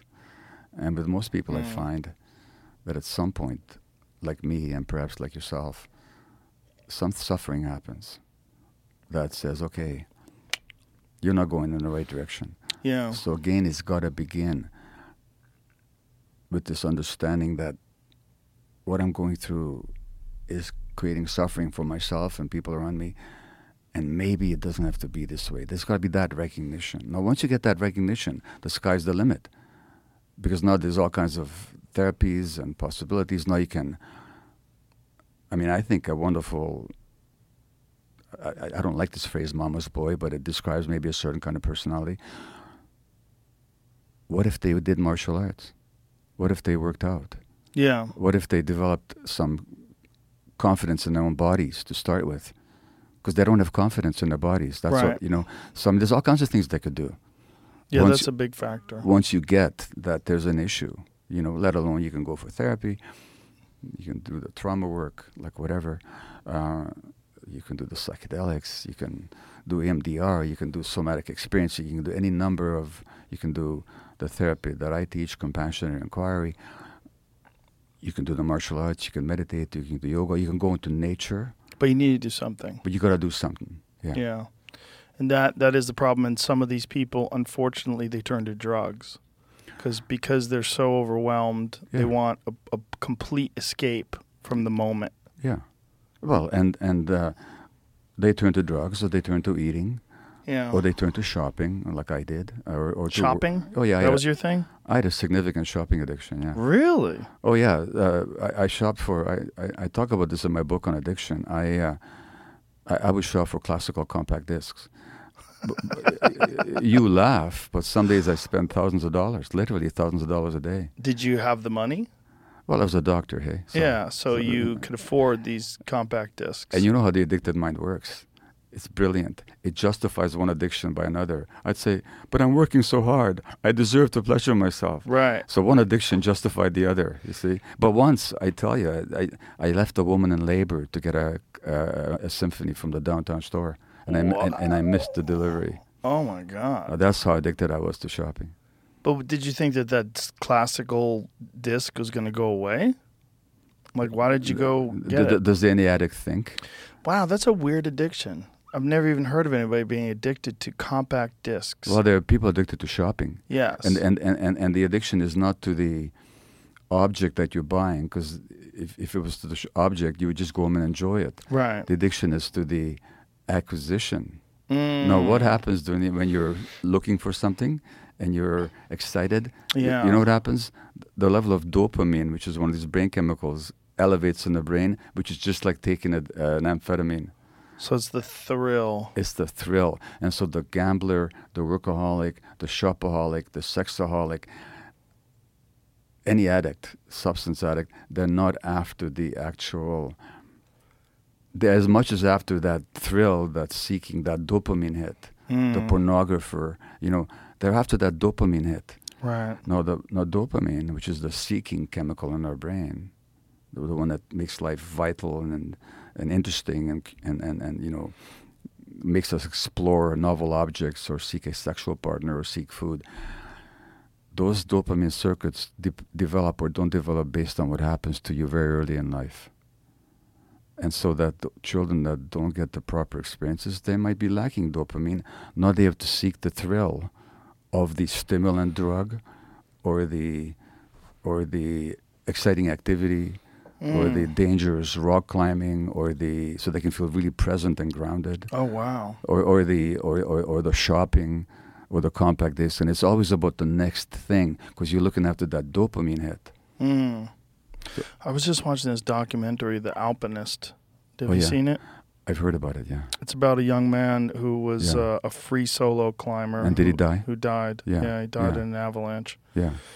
Um, he was constantly pushing the boundaries of like what what he could get away with, and he was free soloing these rock faces, and then that wasn't dangerous enough, so he moved to ice climbing. Yes. And so he's with no rope and just these axes climbing, these picks, climbing up glaciers, hmm. climbing up. Hmm. In, in one scene, there was this ice that was detached from the face of the cliff. Yes. So it was separated by several feet. You could see the gap in between the ice and the face of the cliff. And he's climbing the ice. It could break off at any second. It's not permanent. And he's just digging in his pick and pulling himself up this. And then apparently he had gone to the top with this other guy. And on the way down, they died in an avalanche. No, I bet if you interviewed him, and I've seen interviews with these people, Yeah. uh, the free divers and the free climbers and all this. What's happening during the experience? I'm totally present. Yes. I'm at one with life. Mm-hmm. You know, there's no separation. I'm grounded. Yeah. I'm totally focused. I'm fully alive. Why? Because it triggers the dopamine in their brain.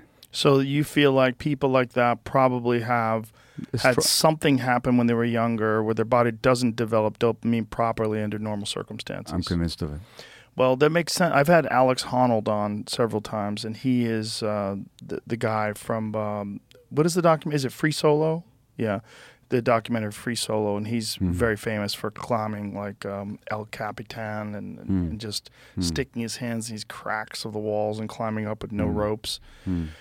And he's a very calm guy. It's very interesting. He's like sort of calm and mellow. And, you know, when you talk to him about climbing, and he's like, no, it's like you, you're pretty relaxed. It's pretty, pretty chilled out. Hmm. And they're clearly addicted to that. They're doing it constantly. They travel around Yeah. the world to do it. And risking their lives. Yeah, risking their lives. Can I read you a quote? Yeah, sure, please. It's okay if I take a minute to yeah, look yeah, for it? yeah. Sure, sure, It's sure. on my No cell phone here. I this is uh I carry so many quotes on my cell phone because I'm always trying to teach myself stuff. So um, this is uh, free diving. Let me just look for free diving. Free diving. Oh, not duving, diving. This is something that you saved on your phone? Yeah, yeah. I, I, I, have a thousand things saved on my phone. I have Yeah. whole books that I've dictated to myself done on, on my book on my phone. Isn't that amazing? 'Cause- 'cause store keep- that in this little tiny thing you keep in your pocket. It's incredible, and I keep trying to teach myself stuff. I think if I just dictate it, maybe I'll learn it. But guess what? Next time I read it, why wasn't this here before? Of course it was. yeah, of course anyway, it was. This is a woman called Natalia Molchanova. She died at age 53 in August 2015, free diving. Oof, She is one of the world's leading f- free diver. oof. And here's what she says about the experience Free diving is not only a sport, it's a way to understand who you are. When, you go, when we go down, if we don't think, we understand we are whole. If we don't think, so the, the mind just gets out of the way, we understand that we are whole. We are one with the world. When we think, we are separate. On the surface, it's natural to think, and we have many information inside. We need to reset sometime. Free diving helps to do that. In other words, free diving gave her this experience of unity and oneness and the Mm. quietness of the mind. Now, the question is, why do we have to go such extreme limits, uh, some extreme um, lengths Yeah. to, to, to, to find that state? You know, and when I read that quote to a couple of friends of mine who are fierce meditators in a way that I'm not, they said, that's what we get when we meditate Mm. you know but these people are serious meditators so but that state of oneness that's just the highest state we can experience isn't it Yeah. when we get that we're not these separate individuals and this society creates this what, what dan siegel calls the myth of the solo self that we're all just individual separate little creatures yeah. struggling to make it against uh, competition and and and and and, and in in um, in a fearful race with everybody else, and it's so that we we get separated from ourselves, which is the essence of trauma, and we get separated from each other. And then we have these peak experiences, and we keep seeking these peak experiences Yes. because we don't know how to make it real in our own lives. One of the things you find out in competition is that the real competition is with yourself. Yes. You are competing against other people, Yeah. but you're competing with yourself to improve upon your performance against other people. Yeah. You're not really competing with other people. And once you realize that, it's a real revelation. You realize like, oh, I'm fighting my own demons. The, this is these people are just this is a a mechanism for me to to be able to to find that in me. Yes, which also means that there's no real loss, is there? Right. I mean, if you've done your best, Well, maybe you can do better, but there's no failure, is what I mean. There is, but in failure there are lessons. It's Yeah. beneficial, Yeah. even though failure feels bad Yeah. because you didn't accomplish what you wanted to accomplish. That the motivation that you get from that, and the revelations, and the the knowledge that you get from that, are crucial to your development as a human being, and in whatever your chosen pursuit is. Well, let me argue with you again, if I may. Please. So, I mean, you work out, and I know you talk. You have this brutal physical workout program and all Yeah. that. I don't do weights, and you can see in the relative size of our arms as to which amongst which which of the two of us does resistance training. I just swim. I don't do weights. Mhm. Now, if you and I had a wrestling match right now, and uh, or even a taekwondo match, which I've never studied, but I did my best Mhm. to show up as alert and as Mhm. powerful as I could, and you defeated me, would I be a failure? Well, it's not fair. Okay, and competition, one of the things that you learn about competition is that you need to scale it. But that's true. You know, that's why we have divisions, we have Yeah. weight classes, Yeah. and we also have uh, belt rankings. So you would assume that someone who is a white belt is a relative beginner. That's one of the reasons why, when we're talking about people who cheat, sandbagging Yeah. is uh, one of the most reprehensible things amongst competitors. And what sandbagging would be is imagine if you had a black belt in judo And you played somebody who's and less. yeah. no, and then you entered into a jiu-jitsu Yeah, competition, you would technically be a white belt in Yeah. jiu-jitsu. Yeah. But you would be very experienced in grappling and submissions, and you'd be dominant, and you would just tear through the field of people that were also white belts, and people would be angry at you, justifiably so, because you're violating the the rules of this scalable competition. And Yeah. through the scalable competition, you're supposed to be met with surmountable challenges, Yeah. things that you can overcome, things and lessons you can learn. And even if you get dominated by someone, Mhm. what you learn is that that potential is within a human being. You know, one of uh, my most profound experiences that I talked about many times is when I first started doing jujitsu, I got dominated by this guy who was, uh, you know, he's like an intermediate jujitsu player. But the overwhelming uh, control that he have had over me and the dominance over me was so eye opening Mm. because I didn't know that a person could do that to me. Mm. And now learning that, I knew that that potential was in a human being. He wasn't like physically gifted. He wasn't much stronger than me or Mm. bigger than me. He was just much better at this thing that we were both doing. Right. And I realized that on the path, he was many miles ahead of me and that I could go down that path and achieve what he is doing. And Yeah. that was very, uh, it was very enlightening. Fair enough. Um, when you talk about sandbagging, it reminded me of this Paul Newman movie called The Hustler. Yes. You know, the, the, the Yeah. the- Big John, you think this yeah, boy's a hustler? Yeah, yeah. Yeah, I've seen that movie a hundred times. Yeah, it's a wonderful film. Yeah, I play pool, so that that Oh, okay. that is a big part of pool playing is people Yeah. pretending they're not as good as they are. Yeah. But that's a desperation thing and a gambling thing. There's a, there's a lot involved in that too. But to go back to the idea of failure, so let me ask you this question: Mm-hmm. Usain Bolt, Mm-hmm. if you line up at the hundred meter race or the two hundred meter race against Usain Bolt, Right. and you come in second, are you a failure? Well, you didn't beat him. But are you a failure? Well, it depends on where your performance threshold lies. But nobody's going to be as good as him. That's not true. Someone will be as good as. Eventually. Yes, and that's the whole purpose of doing that. But the whole in- purpose of records. Yeah, but not. But you're chasing a very specific thing there, though. You're chasing extreme excellence. Yeah, yeah. And if you choose to be that person that chases extreme excellence in a very narrow and rigid discipline, Yeah. right? This is a very narrow and rigid Yeah. discipline. It's very Yeah. comprehensive, but it's very Yeah. narrow and rigid. Yeah, That's yeah. running in a straight line as fast as you can. Yeah. um, someone has to be the best. And if you choose to do that thing and you are not physically gifted, then you have a problem because there are some things that are dependent upon your physiology. They're depending upon the size of your limbs, the length Yeah. of your limbs, For sure. your genetics, and Yeah. some you some people for some people that threshold is insurmountable. Well, and this is where genetics does come into it. I mean, we have certain capabilities, and you know, I. But all I'm saying is, in my mind, coming in second to that guy is no failure. As long as I've done my best, as long as the person in the next lane is doing their best, Sure. they've succeeded. they have succeeded in a way. Um, there's a there's a great quote that I, I remember when my early years of Taekwondo, where uh, my instructor said that um, martial arts are a vehicle for developing your human potential, hmm and that through overcoming these difficult obstacles and the fear of competition and and learning that with discipline and focus you can get better, it can elevate your ability to do everything. It isn't so much of that also. Um, I get that, and and isn't so much of it also being completely present and focused Yeah. and connected to your body Mhm. and and grounded and and um, responsive to what's happening in the moment. Yes, you Mm. have to be in the moment. You Yeah. can't be thinking too much. You, Yeah. you you rely on your training and your focus and the ability to maintain this mindset. Yeah, which is so missing from our lives in general. Yeah, well, it's also one of the things that's missing from our lives is physically difficult pursuits, Yeah, which I think we have um, we've categorized things in, into two ways.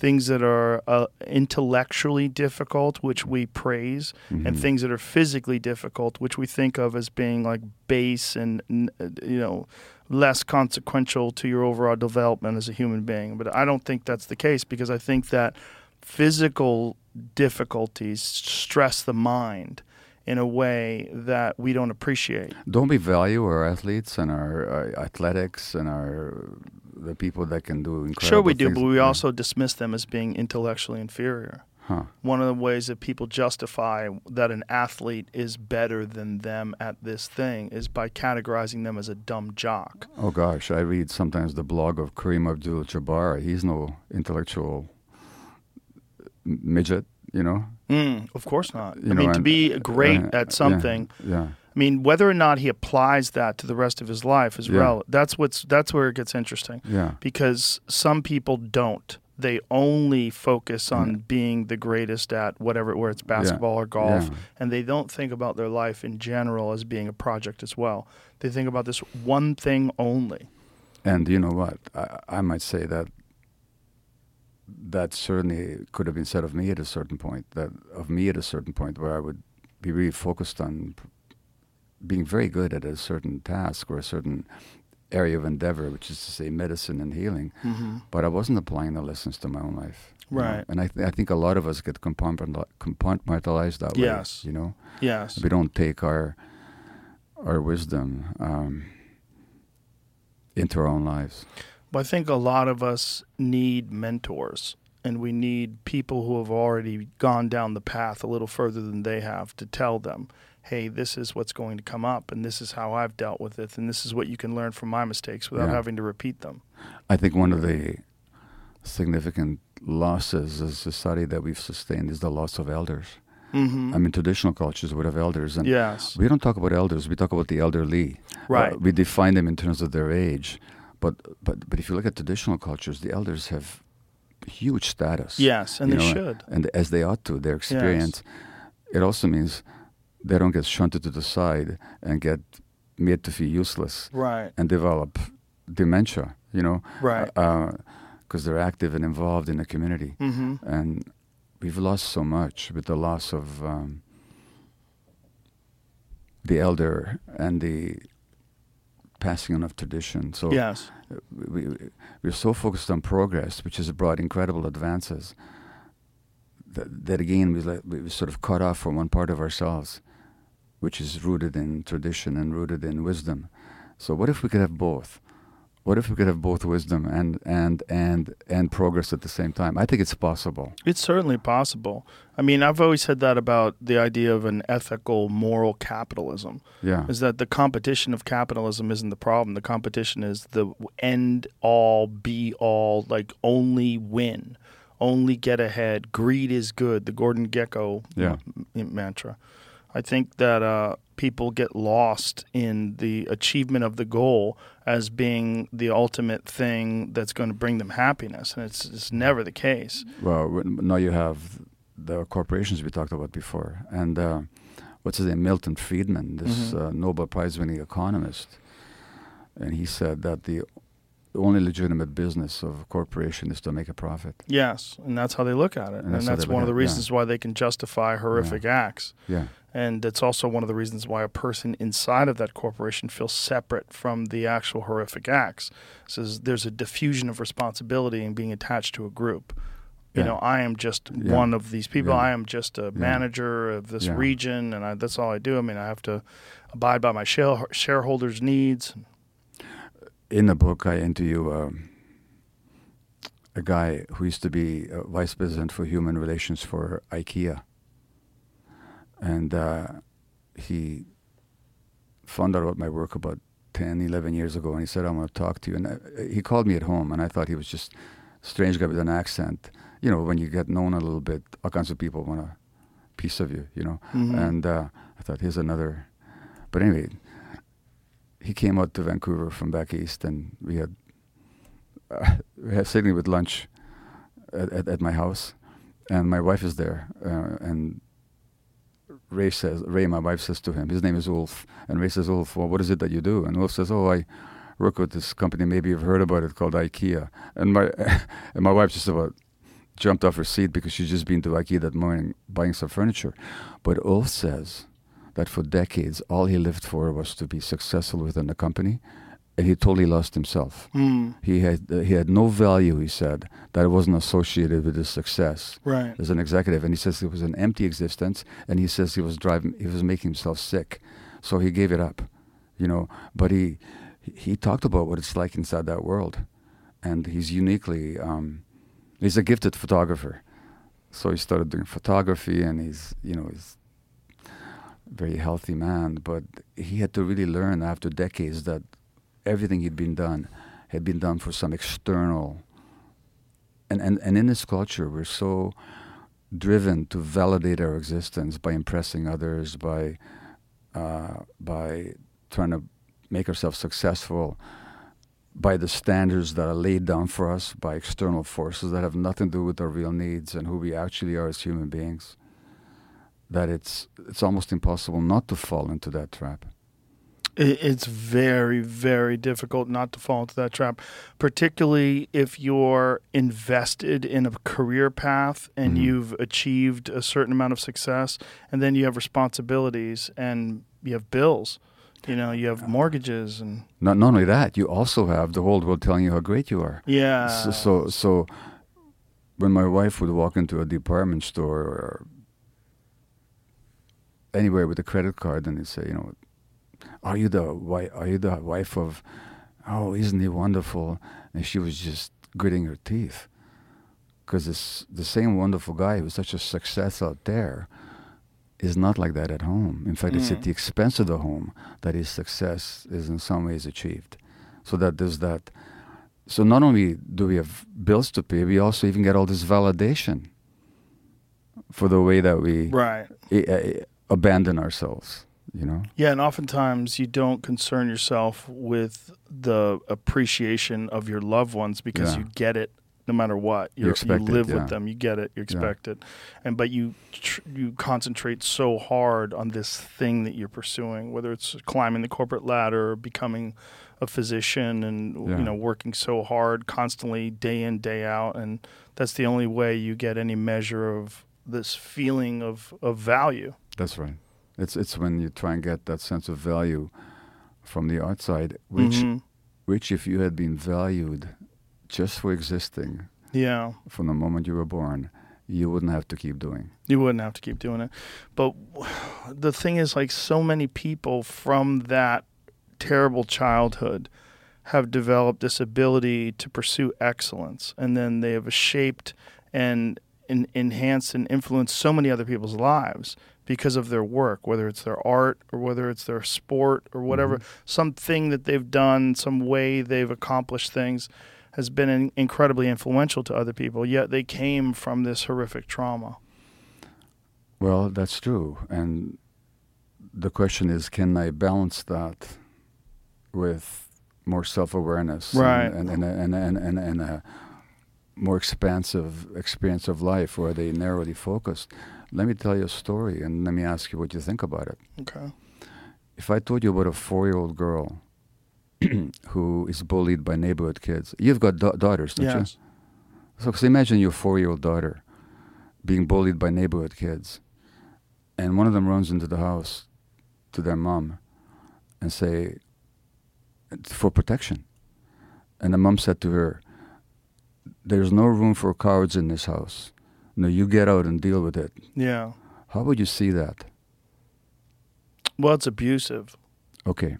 You're, you're setting the kid up to be not protected and that you don't care and and also this is a is a horrific aspect of human nature that desire to gang up on kids if a group of people gang up on people and bully them So, speaking of that, you would see that interaction with the mom as abusive and traumatizing. yes Okay, this story was told on public television in the United States in a front of a cheering audience, millions of people watching on television at the Democratic Convention in 2016 when Hillary Clinton was nominated.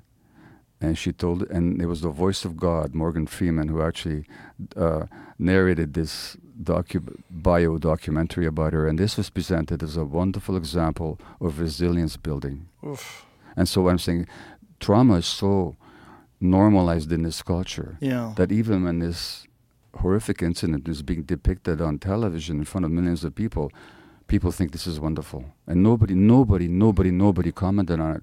Now, 65 years later or 60 years later, the same candidate develops pneumonia during the campaign. I don't know if you remember that when she got Mhm. pneumonia. You know what she did? what she sucked it up. She didn't tell anybody about it till she collapsed in the street with dehydration. Now, the supposed lesson was this taught me strength and resilience and independence and self reliance. So, a lot of the success that we sometimes perceive in this society comes at a huge human cost. And we don't even recognize it. It's so normal, we don't even recognize it. I'm not talking about politics now. I'm not, well, I am talking about politics. These are very often our politicians, by the way. But I'm talking about, I'm not talking about policies of whether I support her or somebody else. I'm talking about the human experience that's being depicted and totally normalized in this culture. Yeah, and that example is that that is a problem that people do think that that's a way to handle a situation like that where a child's being bullied to tell the child to go out there and face those bullies. Yeah. A four year old. Yeah. And then you look at the end result, you have this extremely unlikable woman, you know, who who's, who's got she's built a defense around herself. The unlikability that people pick up on, the unrelatability, is this hard shell that he had to develop to protect herself. yes. It's a simple trauma response, yes. you know. And uh, when when you look at it that way, you just see a suffering human being. Uh-huh. And said- it's it's even sadder because she's old Yeah. and she doesn't recognize this pathway. She Yeah. doesn't recognize where she is and why. Well, her father used to beat the kids, and she doesn't see that as trauma. Yeah. No, I, I'm not picking her up. It's but, a but- different- but- by the way, I'm sorry. I'm, I'm not. I know what you're Mm. saying. You're not picking on her. I'm not picking her. I'm just giving a public Right. example of what happens. You know? the um the child abuse, the beating of the kids Yeah. was standard. yeah. That's that's what's really crazy. It's Yeah. like if you go back to uh, the 1960s, the 1950s, b- beating kids for doing something wrong was normal. It was what everybody did.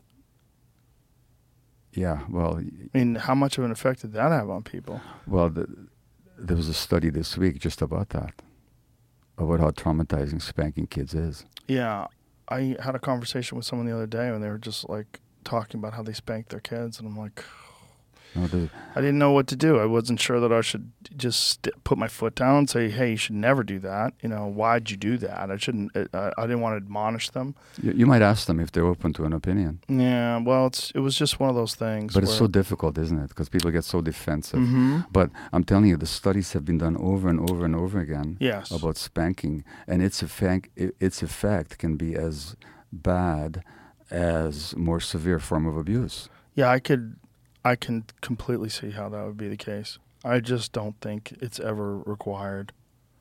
You know, I just, uh, I wasn't really spanked. I mean, I, maybe a couple of times when I was really young, but it was nothing serious. Well, But you know what I'm saying? Like it wasn't like I wasn't w- held down and beaten. or- wait, wait a minute now. Who's saying that nothing's serious? me, As an adult. me now, Me- Yeah, me but- as but- an but- adult. But but think of your kids. you know, Yes. but, but let's say one. Let's say you did that to one of your children.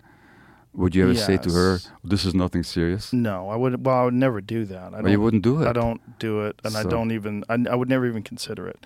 Well, I try to have conversations with my kids, and I have since they were really young. I have Yeah. conversations with them that I talk to them like I would talk to you. yeah. And although I'm much more, you know, expressive and lenient and, and kind, and, and I tell them how much I love them, and uh, the Mhm. only reason why I'm having this conversation with you is because this is just an issue that people have. Yeah. And one of the things that I always bring up with my kids is Mm. whatever you've done, I've done it. So if you've lied, if like one, I caught my kid lying to me once, one of my daughters, and I said, I, I used to lie to my parents all the time. It's totally normal. But what I'm telling you is you don't have to lie to me. Hmm. And it's better for you if you don't lie.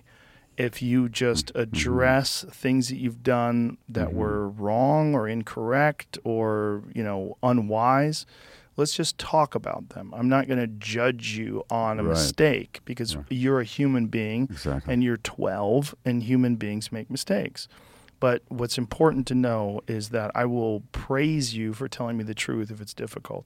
That's very good. Because So- I think it's it's it's a very valuable lesson for a kid. Because otherwise you pretend you think you got away with it and then you live with that lie. Of course. Yeah. Well, there's uh, the the German philosopher Nietzsche writes somewhere that people lie their way of reality when they're being hurt by reality, Mm. and um, so there's certain politicians who are known for lying. yes.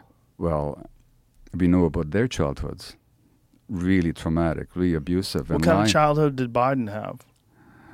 there was an article in the New York New Yorker magazine about the Biden family, Yeah. generations of alcoholism. Well, that And- makes sense. and uh, and other forms of manipulation and so on. And and so when you look at Hunter Biden, Right. and Hunter has actually mentioned my work because uh, his own addictions, he, he he came to some understanding about the traumatic basis of his addiction problem. Mm. But um, that addiction on Hunter's part is just the downloading of multiple generations of family suffering. So it's not anybody's fault. You're not pointing fingers at anybody, but there's trauma in that family, and there's no American president in recent memory that didn't have significant trauma in their childhoods, and it's affected, of course, how they conduct politics you know, and it shows up. I mean, uh, I don't know if you know the name Bessel van der Kolk. He's a psychiatrist. There's a perennial bestseller in the New York Times called "The Body Keeps the Score," which is about trauma. And this is a book about trauma that's uh, it's been bestseller now for five years, and every week in the New York Times. And Bessel told me that uh, Donald Trump is a poster boy for trauma Mm. which he is in a certain way because even often when people say that he's lying but by the way there's trump supporters here i'm not arguing politics here i'm just talking Talk about, about a human being. i'm talking about a human being when they say that he's lying i don't even think he's lying consciously much of the time it, uh, his, his the guy who wrote the art of the deal with him a guy called tony schwartz once said that this man doesn't know the difference between truth and a lie because if he wants something to be true he'll believe it now, what other class of human beings will believe when they want something to be true? Children. Yes. No, he had Trump had a terrible childhood, and his and his uh, his niece Mary Trump, who's a psychologist, whose father drank himself to death, was Trump's brother. And he drank himself to death. So traumatized was he in the Trump family of origin. Well, one of Trump's responses to that, well, first of all, poor attention, just his attention is all over the place. That's a typical ADHD response. I'm not diagnosing him, I'm just saying I recognize it as a response to trauma. But the other is that he's got difficulty telling truth from reality sometimes because he wants something to be so true because his dif- because his early years were so difficult he couldn't face the truth of it Yeah. and so what we're seeing in our politics very often are highly traumatized people you know who then have to act out their trauma on the public level i don't care which party you're talking about Right. I'm not being partisan here. I'm just saying how i see it. Well, it's one of the more difficult aspects of modern politics is that the people that choose to pursue that level of adulation and attention and power yeah. are the people that should never have it. that's the whole point. Yeah, that's why it's so crazy. It's this wild pursuit, and every four years we hope for a new leader, someone to rise who's going to make sense of it all and fix it all, and yeah it just doesn't happen. which kind of which is true and it also points to a real dynamic in political life that we're on a on a political level we're much more immature than we might be as individuals so we're like we're looking to the mother figure or the father figure to Mhm. fix it all for us Yeah. instead of us asking well what's going on here communally what's going on on a social level or cultural level Yeah. how do we all play a role in somehow making it better? We say, oh, let's just elect the right daddy or the right mummy, Mhm. and they're going to make it okay. And there's And- also the. Sorry, please. And so, and then four years later, we're disappointed. Yeah. So they elect another mummy or daddy. And we're also locked into this tribal ideological thinking where you can justify the lies of the person on your side because they're on That's your right. team. That's right. And so you say, well, better him than them. You saw that with uh, in in your politics, American politics, because the kind of sexual adventurism that Bill Clinton engaged in Mm-hmm. was never excoriated and, and, and criticized as harshly as, say, Trump. Right. Now Trump was more egregious about it. I mean, he's talking about grabbing people by the pussy because I can get away with it. I mean, that's yeah, but uh, he was that- caught on I, I don't know. He was. microphone yeah, saying it's that. true, yeah. I guarantee you Clinton has had similar conversations. That's a good point. But the point I'm really making is that I have to say, not that I'm defending Trump here. There's nothing to defend. It's, to me, it's a sign of dysfunction. Right. But he was criticized for it far more severely than Clinton ever was for the very same behavior. Mm-hmm.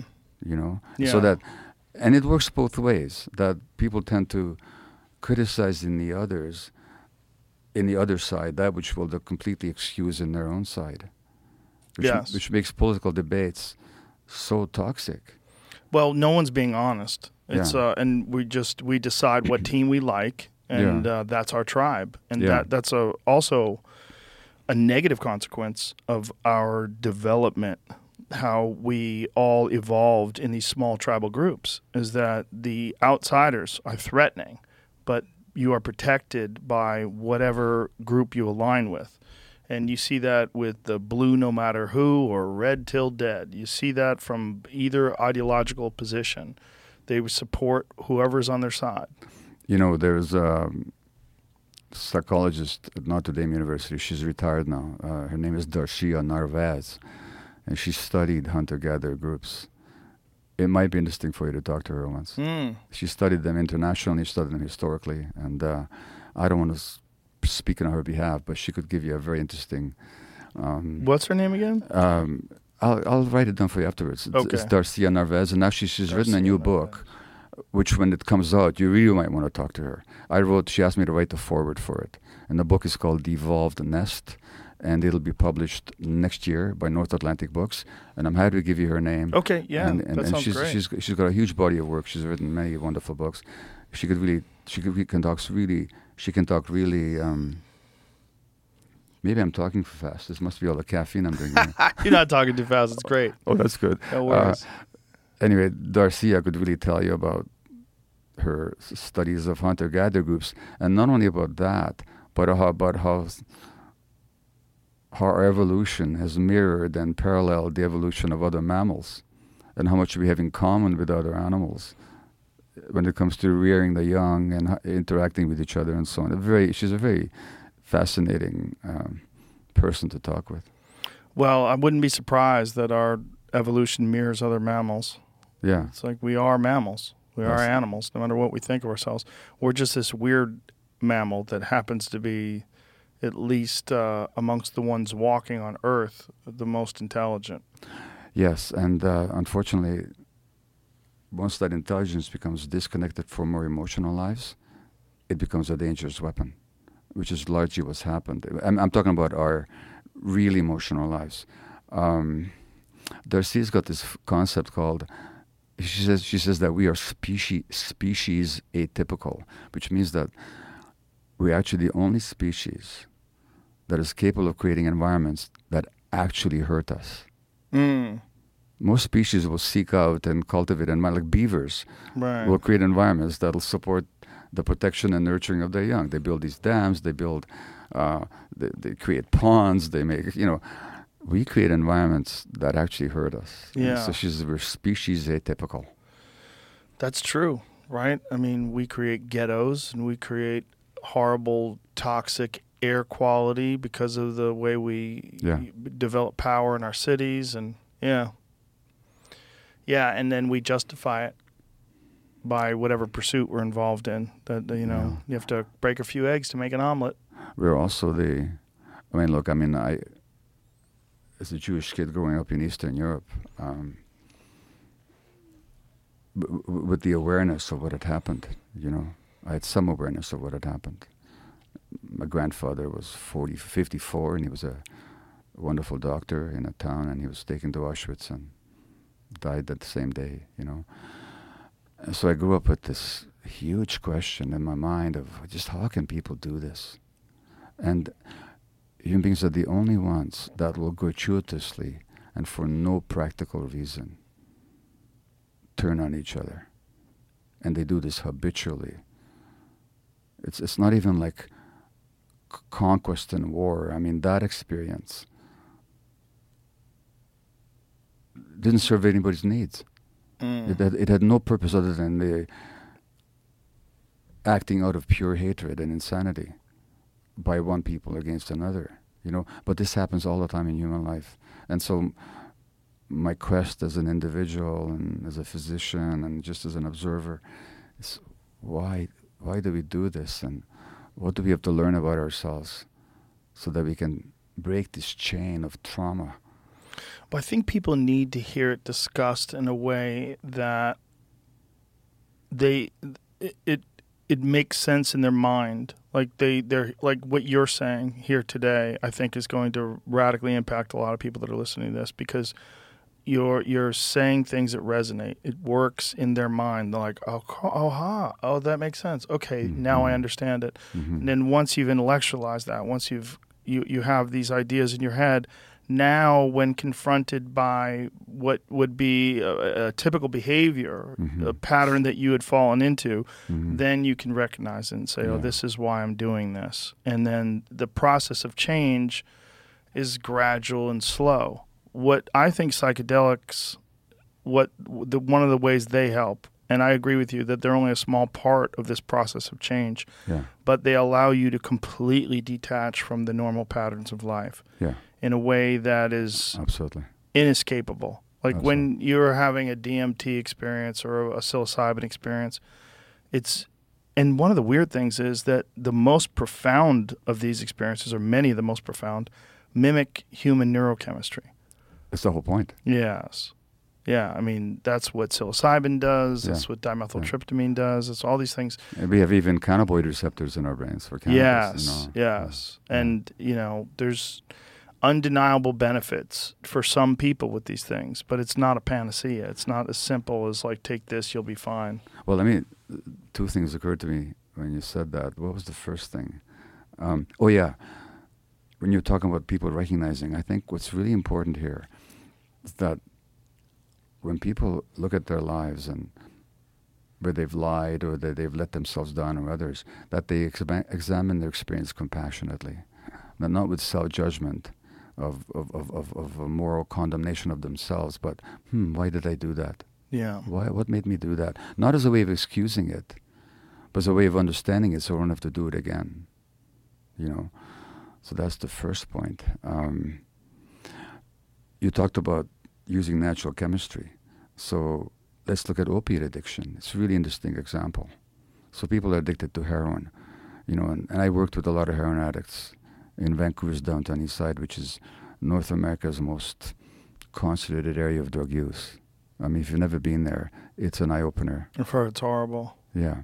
So that's why I was physician there for 12 years, and I was the doctor at North America's at that time only supervised injection site, where people would bring their drugs and inject themselves with heroin with clean needles, sterile water, and if they overdose, they'd be resuscitated. So opiate addictions and what you said about natural human chemistry. So why do get people get hooked on opiates? Um, well, opium works in the human brain because we have receptors for it. But why do we have receptors from a plant that comes from Afghanistan? Well, we don't. We have, as you said, receptors, I should say, our internal opiate system. This is our own natural chemical. Now, why do we have opiates? Well, if you want to understand opiate addiction, you have to look at what do our natural opiates, which are called endorphins. And endorphins are, it means endogenous morphine-like substance. So why do we have endorphins? Well, what do endorphins do? Well, the first thing they do is they're pain relievers. And they relieve not only physical pain, but emotional pain. Mm. So people have this natural painkiller, which is good. You know, if I bang my knee, then these endorphins, by the way, when people cut themselves, That's what they're doing? th- They're they're looking after the endorphin hit. Wow. No, um, the um, so the pain relievers, physical and emotional pain relievers. That's the first thing they do.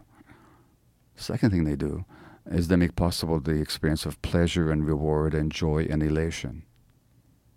So those are important experiences because life is tough.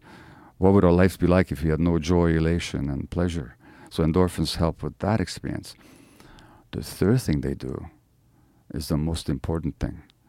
Make possible this little thing called love. Endorphins promote the loving contact between mother or father and infant.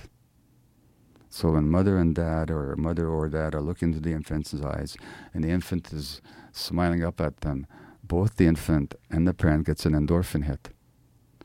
Now without that, now if you take infant mice and you knock out their endorphin receptors, these little mice will not cry for their mothers on separation. What would that mean in the wild? Death. Their death. That's how important the endorphins are. Yeah. Now, if you take human beings who didn't have those early experiences that promoted the proper development of endorphin circuits, you got a sitting duck for opiate addiction. When they do heroin, they feel normal for the first time in their lives, as many people have told me.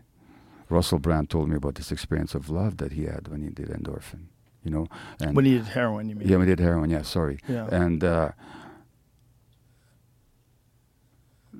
when I was working in detox at that facility I told you about, this big muscled guy.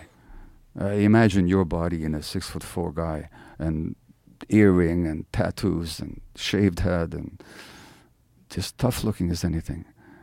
And he was coming in for detox from heroin. I said, What does it do for you? And he said, Doc, I don't know how to tell you this, but it's like you're sick and you're ill with a fever, and your mother wraps you in a warm blanket, sits you on her lap, and gives you warm chicken soup. That's what the heroin feels like. Mm. Love. Love, yeah. And one somebody told me this sex trade worker with HIV. I said, "What does it do for you?" She said, "When I first did heroin, it felt like a warm, soft hug." In other words, mother, father, love, parenting. Why do people become addicted to heroin? Because they didn't have those experiences, and very often they had really negative and abusive experiences. And then we punish these people. We ostracize them. We cast them out of society. It's still a struggle in the United States to establish safe injection sites where people can use clean water so they don't pass each other with the HIV. And I mean, with, with that backward, Yeah. And then there's the illegalization of iboga. yeah, Ibogaine and uh, also psilocybin and ayahuasca would Yeah. have been shown to help people cure addiction and to have some sort of a center where you have trained experts that can guide people through these things. Exactly. And then there's the problem with these guide these experts because they become a subject to all of the the human flawed instincts of you know the guru mentality and then they become this revered person because they've introduced this person into this world of psychedelics and Mm-hmm. and their ego grows and they they feed off the adulation and attention and then they get lost I've seen psychedelic shamans even abuse, sexually abuse their clients. Not that I've seen it, I know of it very directly personally. Yeah, I've heard of it as well. I've, Yeah. I've heard of it as well, and some of these retreats where you go to these other countries that Yeah. So you have to really be have some due diligence before you go to a place. And this happens, of course, in the spiritual leadership work. All the Buddhist masters that have abused their clients or exploited their clients, Yeah, the, the Catholic priests who have, the, it's a power thing, the, right? the psychiatrists who have, yeah, the doctors who have, yeah. the politicians who have. mm-hmm. It's, it's it's just once you have power, and you don't know yourself. Right. It doesn't matter how good you are and how much you know and how much wisdom you might even have, but if you're not integrated, you might very fall into the trap of using your power for selfish purposes, and that's what these people do. Yeah, it's a. That's a weird instinct that human beings have because it never ends well. I mean, it's it's mapped out. There's been so many instances of these uh, cult-like situations or cult leaders. Yeah, It never ends well. no, it doesn't. Never. And yet people still go down that path because in that moment when they're in control of their flock and when they're getting all this adulation and you know they're doing whatever they want to do, they feel like they're superior. They're invincible. They're so significant. They're something special. Yeah, Yeah. I, I, I- and one sees that all the time. You see it in athletics. Yeah. There's so many athletes that I know that that were abused by Mhm. coaches and, and, and, and, and experts and the very famous case, the infamous case of Larry Nassar, the Yeah. the doctor who abused all these young women in in the acrobatic the ac- acrobats. You know, Yeah. he got away with it for years and years and years, because which is again is part of what the system does is it robs people of their internal power, and they surrender it to others, and they don't even think to complain. Right. You know, Yeah, they don't think that they have the ability to complain. There's just there's so many people that have power over them, and That's right. they're they're also holding this position of a spot on the Olympic team, and Yeah. you're going to compete, yeah. represent the United States in gymnastics, and Yeah. so you just deal with it. yeah, Yeah, the the power dynamic of human beings having power over other human beings in that way, specifically in regards to psychedelics, is uh, one of the more disturbing things to me because I've seen this abusive thing happen in people that should know better. They should know better. They, I mean, they're supposedly on this journey, and yet they're involved in this thing where they're they're clearly they're they're extracting a, a, an enormous amount of adulation out of these people, and they're mm-hmm. using it in this very transparent way. And when you hear them talk, it's so obvious. And to anyone who doesn't know any better, or mm. doesn't know them rather, and they they mm. watch like, what do you think's going on here? Yeah. What is that? A cult? Yeah. Like immediately, Yeah. like immediate because it's it's got that aspect of it. It's it like does. But it can become yeah, you know. and the people that's that that's a weird instinct too, because we we're always l- leaning towards a tribal leader. You know, that's part of our our heritage of developing in these tribes. Darcia Narvaez could talk to you about that. yeah, Because the tribal leaders weren't all powerful ruler, rulers, they were servants. mm, They may have been good at leading a war party, but that didn't give them authority to rule, to Right. it over the others, you know. So, well, That's more look, what, what we can right? say is that human beings are incredibly complex beings, and uh, we've got these incredible intellects. And uh, the more we come you you- again you talked about the kindness you know that you found in yourself and that you recognize is closer to your true nature than your previous persona yeah, when we develop the power or we develop the intellect or any aspects of ourselves but we get cut off from the heart we become very dangerous creatures and neuroscientifically speaking we think of the brain as sort of the ruler of everything but actually we have three brains at least three brains. We have a brain up here, then there's a brain in the heart. There's a nervous system in the heart that has got important predictive and and um, knowledge. So is the gut. Ideally, the gut and the heart and the the nervous system up here will be all connected and in sync. And if we are, we're very grounded and present and wise. And if we're not, if we cut off any one from the others, and that's what trauma does, is it cuts us into little parts. Mm. So we're no longer this whole. And when we, that means that certain parts of ourselves can then take over and rule the roost to the detriment of ourselves and, and to others. And that's the essence of trauma, this disconnection from our whole selves. So essentially, human beings are this incredibly complex, almost organic machine that doesn't come with an operating system.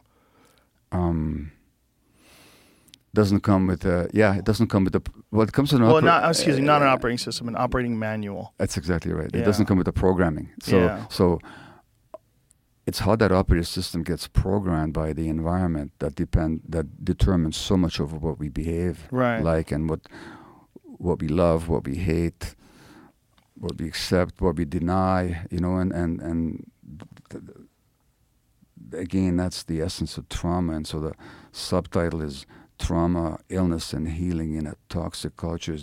How do we get back to that wholeness? That's my whole, not just mine, but it's one of my. That's the essential question. And so you're trying to, with this book, provide people with uh, the tools and the understanding to recognize these inherent flaws that human beings have and these traps that they fall into, and give them uh, an understanding of how to lead lead their life in a way that's more harmonious. That's as good a summation of the book as I could give you. Yeah, that's a very valuable thing to to do for people because there's so many people that they just don't know what to do. Yeah. and they don't have uh, any outlet other than psychiatrists. And psychiatrists oftentimes immediately put them on drugs. Well, so again, I talk about that in the book. So there's this modern trend of what's called biological psychiatry, Yeah. which is all about let's change the biology of your brain by giving you this pill. What they're not trained in is to understand is that the biology of the brain is determined by the environment. So the brain develops an interaction with the environment and is in a lifelong interactive relationship with it Mm-hmm. both the internal environment and the external environment. So rather than blaming the biology of the brain, let's look at what shapes the biology. So in the book I talk about, I don't know if you're a comedian, do you know who Darrell Hammond was? Or is? Sure. Yeah, I know Darrell. Yeah, so Darrell's in the book. Oh, is he? Yeah, yeah. So Darrell had a documentary about his life called Cracked Up, um, which is on Netflix for, it's still available on Netflix.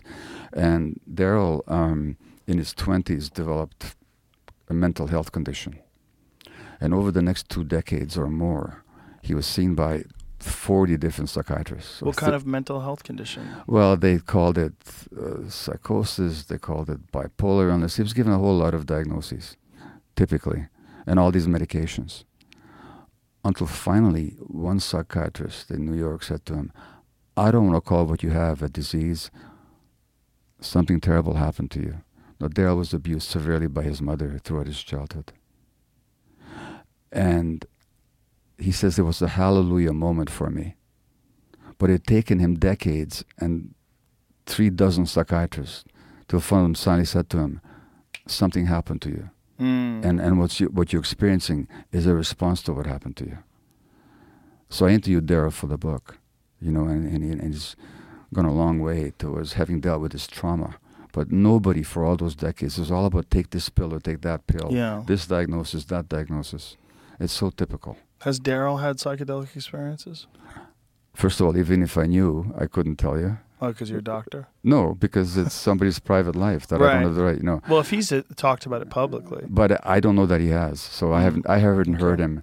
I haven't heard him talk about psychedelics. So I have no knowledge. So if he had talked about it publicly, and if I'd heard about it, I would naturally say yes. But right. I, I just don't know. Yeah. Um. The, the it's all based on pain. I mean, it seems like everything that we're talking about, all these problems, are coming out of trauma. So Yeah. does a lot of physical illness. Yeah. Like when you do the research, the more adversity you had as a childhood, more risk you are for addiction, for mental health issues, Mm. for relational issues, and also for autoimmune disease and malignancy. Mm. So, for example, there was a study out of Harvard University, uh, I think three years ago. Women with severe PTSD have double the risk of ovarian cancer. really Yeah, really. double. Double. Um, What about other cancers? in my experience, and I, I worked in palliative care for a while as well, looking after terminally people, and I've done the research. A lot of malignancy is related to trauma. And Because it, what what's the mechanism? It's just that it affects your immune system because you're severely stressed. well, let me give because you you're an exa- not- well, let me give you an example. Sure. So, let's say a child is sexually abused, you know. The natural reaction would be rage. Can they afford to be rageful? If they were rageful, what would happen to them? At the hands of the abuser. They'd get punished even further. Exactly. Therefore, the defense mechanism is to suppress the rage. Okay? That's just a natural defense of the organism. hmm Okay? Now, scientifically speaking, I'll tell you a secret that most physicians never hear about, despite decades of research and thousands of research papers and elegant science. The mind and the body are not separable. What happens in the mind happens in the body, and vice versa. They're one unit. In fact, one great researcher, uh, Candace Pert, uh, called it body mind. It's a one unit. Mm. So our emotional system is part and parcel of the same apparatus as governs our immune system and our nervous system and our um, hormonal apparatus. It's all one system. It's Right. not separate. They, they're different manifestations of the same system. Now, what is the role of a healthy anger? Like we've already talked about, is to protect your boundaries. What is the role of emotions in general? It's to let in what's healthy and nurturing and welcome, and to keep out what is not. Is that clear enough? Is that Mhm. okay? What is the role of the immune system? Fight off intruders. And to let in what's nurturing and healthy. Right. When you take vitamins, you don't want your and your supplements, you don't want your immune system attacking that. Right. So it's to let in what's nurturing and healthy, keep out what is dangerous and toxic. The immune system and the emotional system have the same role. Because they're one unit, when you repress anger, you're also suppressing your immune system. Mm. That's been demonstrated in the laboratory. Now, when you do that, your defense against malignancy goes down. Because your immune system, immune system is supposed to recognize the malignant transformation, which happens in our bodies all the time, by the way. It's an accident of nature, but a healthy immune system will say, oh, that's, that's a foreigner, that cell, I'm going to destroy it. Right. When you repress healthy anger because you were programmed to do so, because some parenting expert told your parents that an angry child should be banished from your presence, or because the child was abused and to survive the abuse they had to repress their healthy self-defense, they also suppress. Then they learn to suppress their anger all their lives. That represses the immune system. Now the immune system turns against you, or it can not fight off malignancy. The, the physiology is straightforward, it's elegant, it's been worked out. Most physicians never hear this. Now, there was a study out of Massachusetts, I think, which I quote in the book. Um, I think 2,000 women are followed over 10 years, followed over 10 years. Those who unhappily married and didn't express their emotions were four times as likely to die as those who were unhappily married, but they did talk about their feelings. You can't Four se- times. four times, yeah. You can't separate your emotional life from your physiological life. Right. So when you look at the question of why do women have 80 or 70 to 80 percent of autoimmune disease, they have much more likely to get rheumatoid arthritis, scleroderma, lupus, um, chronic fatigue, and so on and so forth. It's because women in this society are particularly acculturated not to be angry. It's also why black people have more illness in society because they don't, they can't be angry for a black person to be angry is to court danger. And so, if you look at the biological markers, they're different, not because of race, but because of racism. And none of that has to do with diet. Well, yes, in a certain sense it does, but it's not purely the diet. It, it, it's, it's part of a whole um, mix of influences. So, for example, so diet is a factor. That is absolutely a factor. And so, but the emotions. So, so, as you know, for example, women who are because I've heard you talk about it, people who are obese are more likely to get COVID, right? yes, But who gets obese? people who are abused. Yeah. Yeah, And why are they eating too much? to cover up their feelings. Exactly. Yeah, So it's all connected. yeah. So And- the obesity epidemic in our society is it's an epidemic worldwide, by the way, as globalized capitalism extends its influence internationally. Obesity is a huge problem in China now. It didn't used to be. really, It's a huge problem in Mexico. It didn't used to be. Uh, it's happening worldwide. It's an epidemic. But what's happening is that number one, people are more and more isolated, more and more stressed. Now they eat to soothe, to soothe the stress, and then the, in the goodness of their hearts, the sugar companies will come along and say, "Well, have this food. It'll make you feel better." Mm. the sweet salt fat Yeah. combination. So it's the system Yeah. works elegantly. Whoo boy, and it's just exploiting these openings. Well, it creates the problem in the first place, and then it exploits the openings that it creates. I mean, you couldn't design a better system if you wanted to uh, a stress people and b profit off the stress. Do you have hope that we can sort this system out and that we can develop a better system? Do you think that that's I believe in human beings. Um, uh, I believe that your experience, you've experienced healing, you've experienced an opening of kindness in yourself. I have. I don't claim to be perfect. I don't think you do.